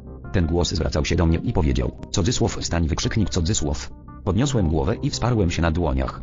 Następnie powoli podciągnąłem się na kolana. W momencie, kiedy wyprostowałem głowę, równocześnie przesunąłem do przodu lewą stopę i położyłem na niej ciężar mojego ciała. Potem, mobilizując całą siłę, oparłem jedną rękę na kolanie, drugą, zaciśniętą w pięść, włożyłem w ranę i wstałem. Kiedy tak stałem z krwią płynącą z ost, między palcami, po nogach, moi przeciwnicy nabrali całkowitego przekonania, że jestem nieśmiertelny i ociekli. Moja armia otoczyła i spaliła doszczętnie całe miasto. Nigdy nie zapomniałem głosu, który zmusił mnie do wstania, który nie pozwolił mi umrzeć. Nadchodzące lata spędziłem na poszukiwaniu tego, do kogo ten głos należał. Oddano mnie pod opiekę kobiet, aby zajmowały się mną w czasie marszu. Kobiety wydawały mi polecenia i rozbierałem się w ich obecności. Nie mogłem nawet oddać moczu ani wydalić kału w odosobnieniu. Musiałem to robić publicznie. Bardzo pokażające doświadczenie. Musiałem także znosić cofnące kataplazmy z tłuszcz sępów, które kładziono mi na klatce piersiowej. Stwierdziłem wtedy i uważam tak do dzisiaj, że tłuszcz sępow nie posiada żadnych właściwości leczniczych, jednak cofnie tak potwornie, że prawdopodobnie wdychanie jego odoru otrzymało mnie przy życiu. W czasie rekonwalescencji moja doma i nienawiść musiały ostąpić miejsca walce o życie. W okresie kuracji mojej makabrycznej ramy nie byłem w stanie nic robić. Zacząłem więc kontemplować wszystko wokół mnie. Pewnego dnia stałem się świadkiem śmierci starej kobiety. Pomarła w świetle południowego słońca, korczowo trzymając w ręce grobot Ren, który zrobiła dla swojego syna, zmarłego dawno temu. Życie wymknęło się z niej w zdławionych paroksyzmach płaczu. Kiedy obserwowałem schnące w opale ciało tej kobiety, jej osta otworzyły się, nadając twarzy osłopiały wyraz, a oczy stały się szklane i niewrażliwe na światło. Nic się nie ruszało, tylko wiatr i jej stare włosy. Myślałem o niej i jej synu. Myślałem o ich wielkiej inteligencji. Potem spojrzałem na słońce, które nie omarło. To było to samo słońce, które ta kobieta zobaczyła poprzez szparę w soficie barako, kiedy po raz pierwszy otworzyła oczy jako niemowlę. I była to ostatnia rzecz, na którą patrzyła w momencie śmierci. Spojrzałem jeszcze raz na słońce. Wiecie, ono było nieświadome, że ta kobieta umarła. Byłem obecny, kiedy zakopano ją pod starą topolą przy rzece. Kiedy słońce zaszło tego wieczoru, przekląłem je. Patrzyłem, kiedy spoczywało nad Zymsigor jak wielki, gorzejący klejnot o szkarłatnym oko. Patrzyłem na porporowe gory, dolinę pokrytą całonem mgły i obserwowałem promienie słonecznego światła, pozłacające i ozdabiające wszystko iluzorycznym pięknem. Patrzyłem na chmury, których blado-niebieski kolor przekształcił się w jaskrawe, pełne życia odcienie szkarłato, ognistej porpory i rożo. Obserwowałem to wspaniałe światło, które okryło się zaszczytami, majaczącymi teraz na horyzoncie jak ostre zęby, aż do momentu, w którym ostatnie promienie jego piękna zniknęły za ostatnią gorą. Osłyszałem głos nocnego ptaka, przelatującego nade mną, spojrzałem w niebo i zobaczyłem blady, przybywający księżyc na ciemniejącym niebie. Kiedy leki wiatr dmuchnął mi we włosy i ososzył moje łzy, sprawił, że zrobiło mi się słabo w moim jestestwie. Byłem wspaniałym wojownikiem. Jednym zamachem miecza mogłem rozłopać mężczyznę na pół. Ścinałem głowy, rąbałem, zarzynałem, wąchałem krew i paliłem łodzi. Jaki to miało sens? Słońce zaszło w swojej świetności tak czy owak. Ptak śpiewał w nocy tak czy owak. A księżyc wzeszedł bez względu na wszystko. Wtedy właśnie zacząłem się zastanawiać nad nieznanym Bogiem. Jedyne, czego pragnąłem, to zrozumienie tego, co wydawało mi się tak niezwykłe, tajemnicze i tak niesamowicie odległe. Kim jest człowiek? Kim on naprawdę jest? Dlaczego ta stara kobieta umarła? Dlaczego człowiek, który stanowił przeważającą, twórczą i jednoczącą siłę w tej rzeczywistości, był jednocześnie najsłabszy w całej kreacji? Jeśli człowiek był tak ważny, jak moi rodacy mi powiedzieli, dlaczego nie był wystarczająco ważny, aby słońce zatrzymało się w momencie jego śmierci? Dlaczego księżyc nie stał się porporowy? Dlaczego ptak nie przestał latać? Wyglądało na to, że człowiek jest całkowicie nieważny, ponieważ wszystko kontynuowało mimo jego śmierci. Pragnąłem tylko jednego wiedzy. Nie miałem nauczyciela, który oczyłby mnie o nieznanym Bogu, ponieważ nie ufałem żadnemu człowiekowi. Doświadczyłem i straciłem zbyt wiele z powodu nikczemności ludzi i ich przewrotnemu myśleniu. Widziałem, jak człowiek pogardzał człowiekiem i uważał go za pozbawionego duszy. Widziałem, jak strach był motywem, aby mordować i palić niewinnych ludzi. Widziałem, jak perwersyjne osoby oglądały ciała nagich dzieci, wyrywały tym dzieciom włosy okresu dojrzewania, żeby wyglądały na młodsze w momencie, kiedy zostaną zgwałcone. Widziałem księży i proroków, którzy z nienawiści do rasy ludzkiej wymyślali stwory o dręczącym osposobieniu i wyjątkowej brzydocie, aby zniewalać i rządzić ludźmi za pośrednictwem przykazań i rytuałów religijnych. Nie istniał człowiek, którego zaakceptowałbym jako mojego nauczyciela, ponieważ każdy żyjący człowiek myślał przewrotnie i wypaczał swoim ograniczonym myśleniem to, co było naprawdę czyste i niewinne. Nie chciałem mieć nic wspólnego z Bogiem, stworzonym przez ludzki umysł, ponieważ jeżeli człowiek stworzył Boga, ten Bóg był zawodny. Formy życia i elementy przyrody stały się moimi najlepszymi nauczycielami. One dały mi zrozumienie nieznanego Boga. Oczyłem się od dni. Oczyłem się od nocy. Oczyłem się od delikatnego, pozornie nieważnego życia, które obfitowało wszędzie, nawet w obliczu wojny i zniszczenia. Podziwiałem słońce w jego pełnym chwały pojawianiu się na horyzoncie. Obserwowałem jego podróż na niebie, która kończyła się na zachodniej stronie nieboskłonu, gdzie pogrążało się we śnie. Zrozumiałem, że słońce, chociaż nieme, subtelnie kontrolowało życie, ponieważ wszyscy, którzy odważnie i rycersko walczyli w ciągu dnia, zaprzestawali walki o zachodzie słońca. Zachwycałem się pięknem księżyca, który tańczył na niebie spowity w blade światło, rozjaśniając ciemność w niezwykły i tajemniczy sposób. Obserwowałem światła obozowiska, iluminujące wieczorne niebo. Słuchałem odgłosu dzikich kaczek, lądujących na wodzie, ptaków krzątających się w gniazdach i śmiejących się dzieci. Obserwowałem słowiki, spadające gwiazdy, szron na trzcinie i jezioro, które, osrebrzone lodem, stwarzało iluzję innego świata. Obserwowałem liście drzew oliwnych, zmieniające kolor ze szmaragdowych w srebrne, kiedy wiatr się nimi bawił. Przyglądałem się kobietom, stojącym w rzece, gdy napełniały wodą swoje naczynia. Ich spódnice zawiązane w sopły odsłaniały alabastrowe kolana. Słuchałem brzęczenia głosów plotkujących kobiet i żartobliwego śmiechu. Wąchałem dym z odległych ognisk, czosnek i wino w oddechu moich żołnierzy. Dopiero wtedy, kiedy zacząłem obserwować życie i zastanawiać się nad jego nieskończonością, odkryłem, kim jest naprawdę nieznany Bóg. Doszedłem do wniosku, że nieznany Bóg nie należy do grupy bogów wymyślonych przez wypaczony umysł człowieka.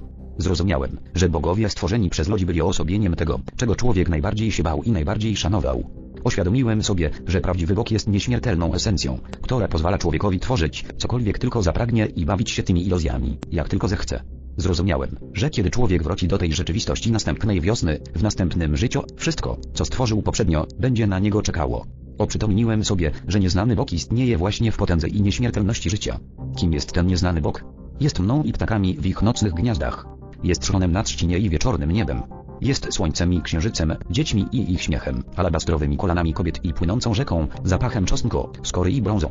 Upłynęło wiele lat, zanim to zrozumiałem, chociaż wszystko to znajdowało się cały czas przed moimi oczami. Nieznany Bóg nie okrywał się za księżycem czy słońcem, lecz był wszystkim wokół mnie. Narodziny tego nowego zrozumienia zmieniły moje podejście do życia. Zacząłem w moim omyśle obejmować życie i przytolać je blisko do siebie, odzyskałem motywację, aby żyć. Istniało coś więcej niż krew, śmierć i odor wojny.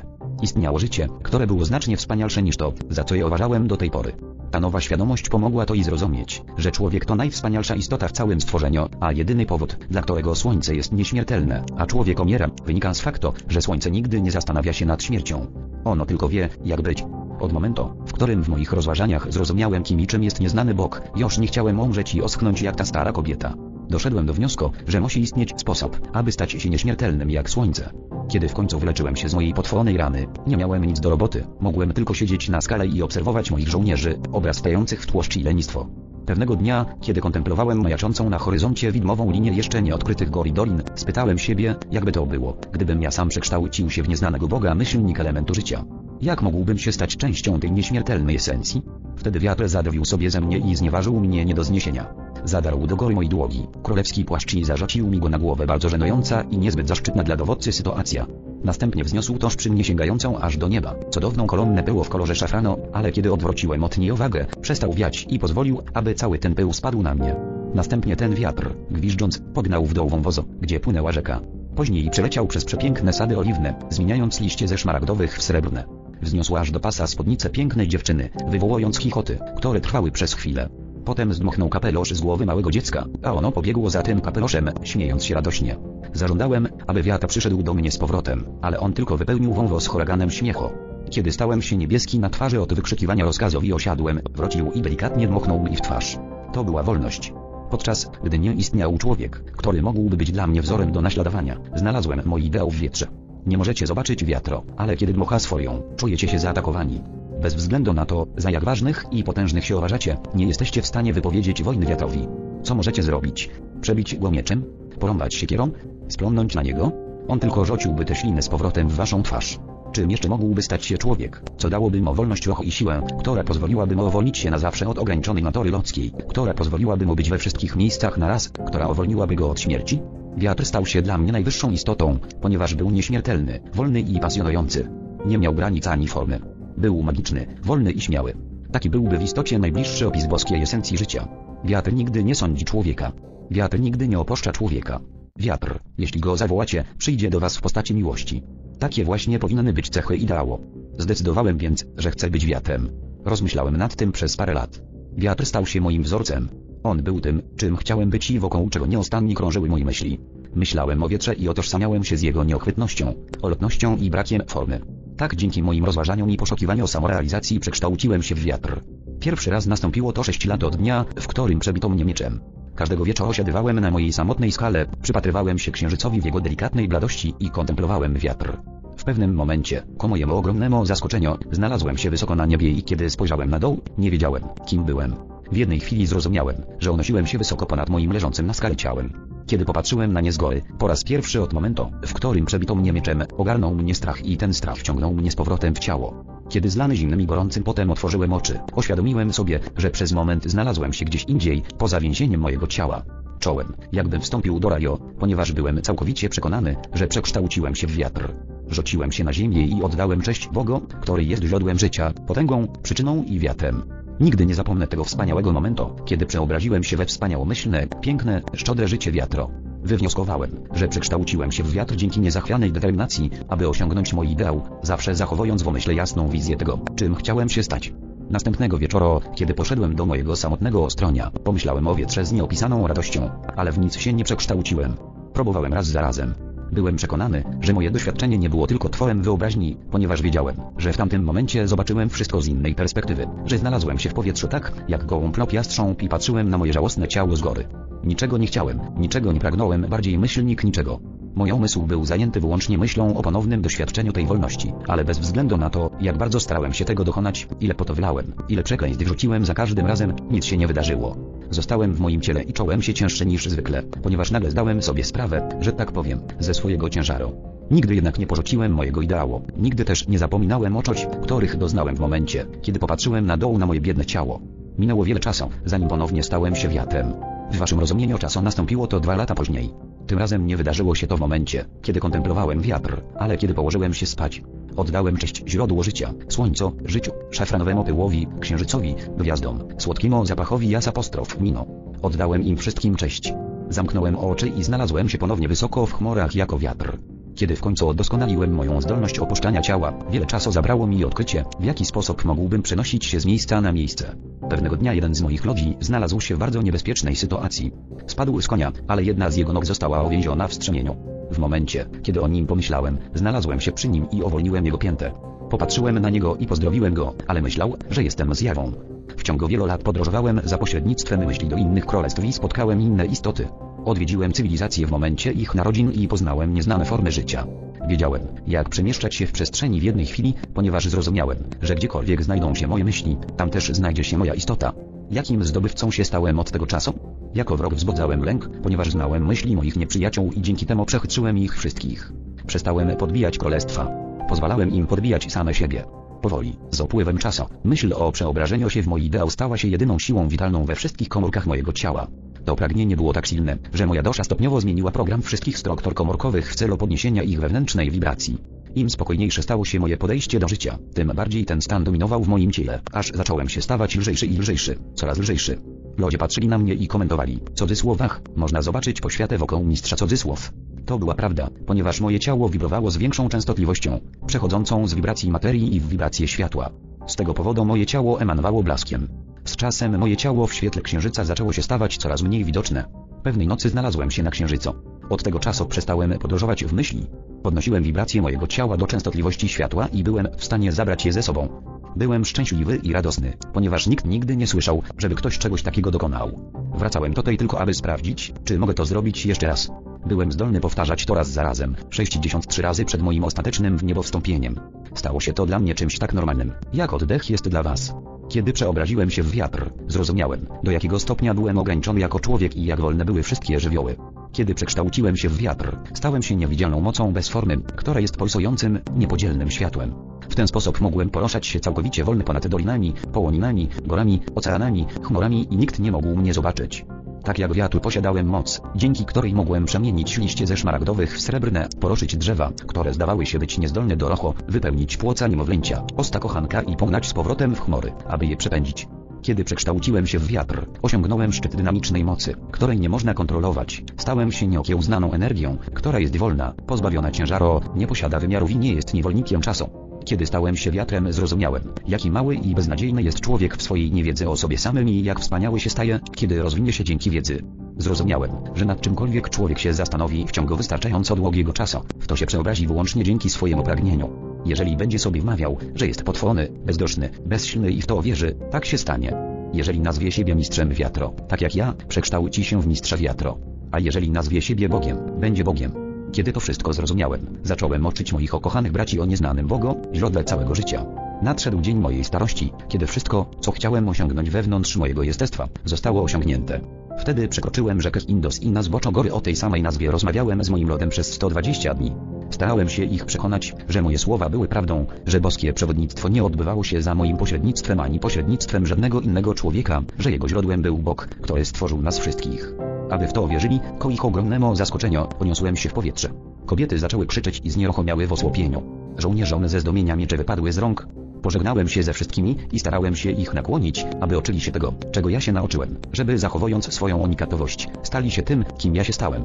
Dzięki moim dążeniom, aby zrozumieć elementy życia, które uznałem za potężniejsze od człowieka, inteligentniejsze od człowieka, istniejące w spokojnej koegzystencji wokół i pomimo człowieka odkryłem nieznanego Boga. Jeśli pytacie ludzi, jak powinniście wyglądać, w co powinniście wierzyć, jak powinniście żyć, jeśli to robicie, umrzecie. Taka jest prawda. Idźcie i poproście wiatr, cudzysłów daj mi wiedzę, wietrze. Otwórz mnie i pozwól mi wiedzieć cudzysłów. On zmieniłby was tak, jak zmieniał liście z oliwkowych w srebrne, zabrałby was w otchłań wąwozowi śmiałby się z wami bezczelnie wolny. Miałem dużo szczęścia, że elementy przyrody były moimi nauczycielami. Słońce nigdy mnie nie przekleło, księżyc nigdy mi nie dyktował, jak powinienem się zachowywać. Natura nigdy nie odzwierciedlała moich wad. Szron i rosa, pachnąca trawa, latające w kołko owady, krzyczący nocny jastrząb były pozbawionymi ołomności istotami o bardzo prostej esencji. W swej prostocie i stałości nigdy niczego ode mnie nie wymagały. Słońce nie popatrzyłoby na mnie z góry i nie powiedziałoby, cudzysłow Ramtcho, abyś mógł się do mnie zbliżyć. Najpierw musisz mnie adorować, cudzysłow. Księżyc nie spojrzałby na mnie z góry i nie powiedziałby, cudzysłow Ramtcho, obudź się. Nadszedł moment, żebyś zachwycał się moim pięknem, cudzysłow. One były obecne, kiedykolwiek chciałem je zobaczyć. Nauczyłem się od czegoś, co, dla kogoś, kto zechce się nad tym zastanowić, było stałe, nieosądzające i łatwe do zrozumienia.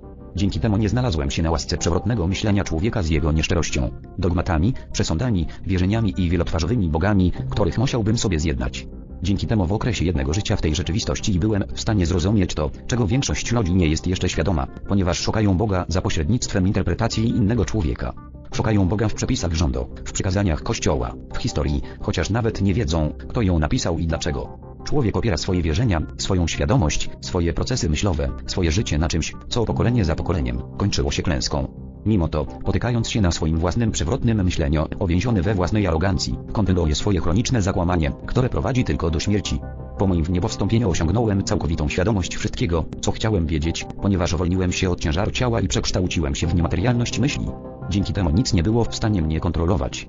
Wtedy zrozumiałem, że człowiek w swojej esencji jest Bogiem. Przed moim wniebowstąpieniem nie wiedziałem, że istnieje coś zwane duszą i nie rozumiałem mechanizmów wniebowstąpienia ciała.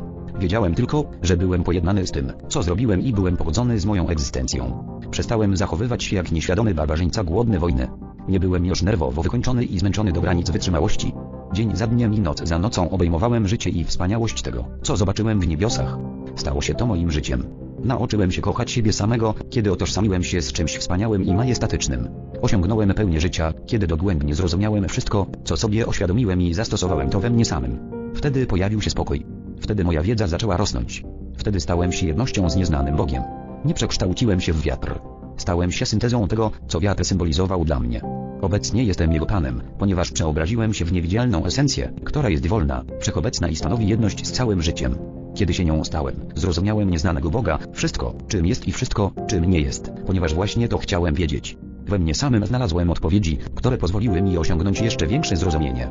Byłem ramtchą myślnik zdobywcą. Teraz jestem ramtchą myślnik Bogiem. Byłem barbarzyńcą, który stał się Bogiem w najprostszy i zarazem najgłębszy sposób. To, czego was oczę, to jest właśnie to, co sobie oświadomiłem.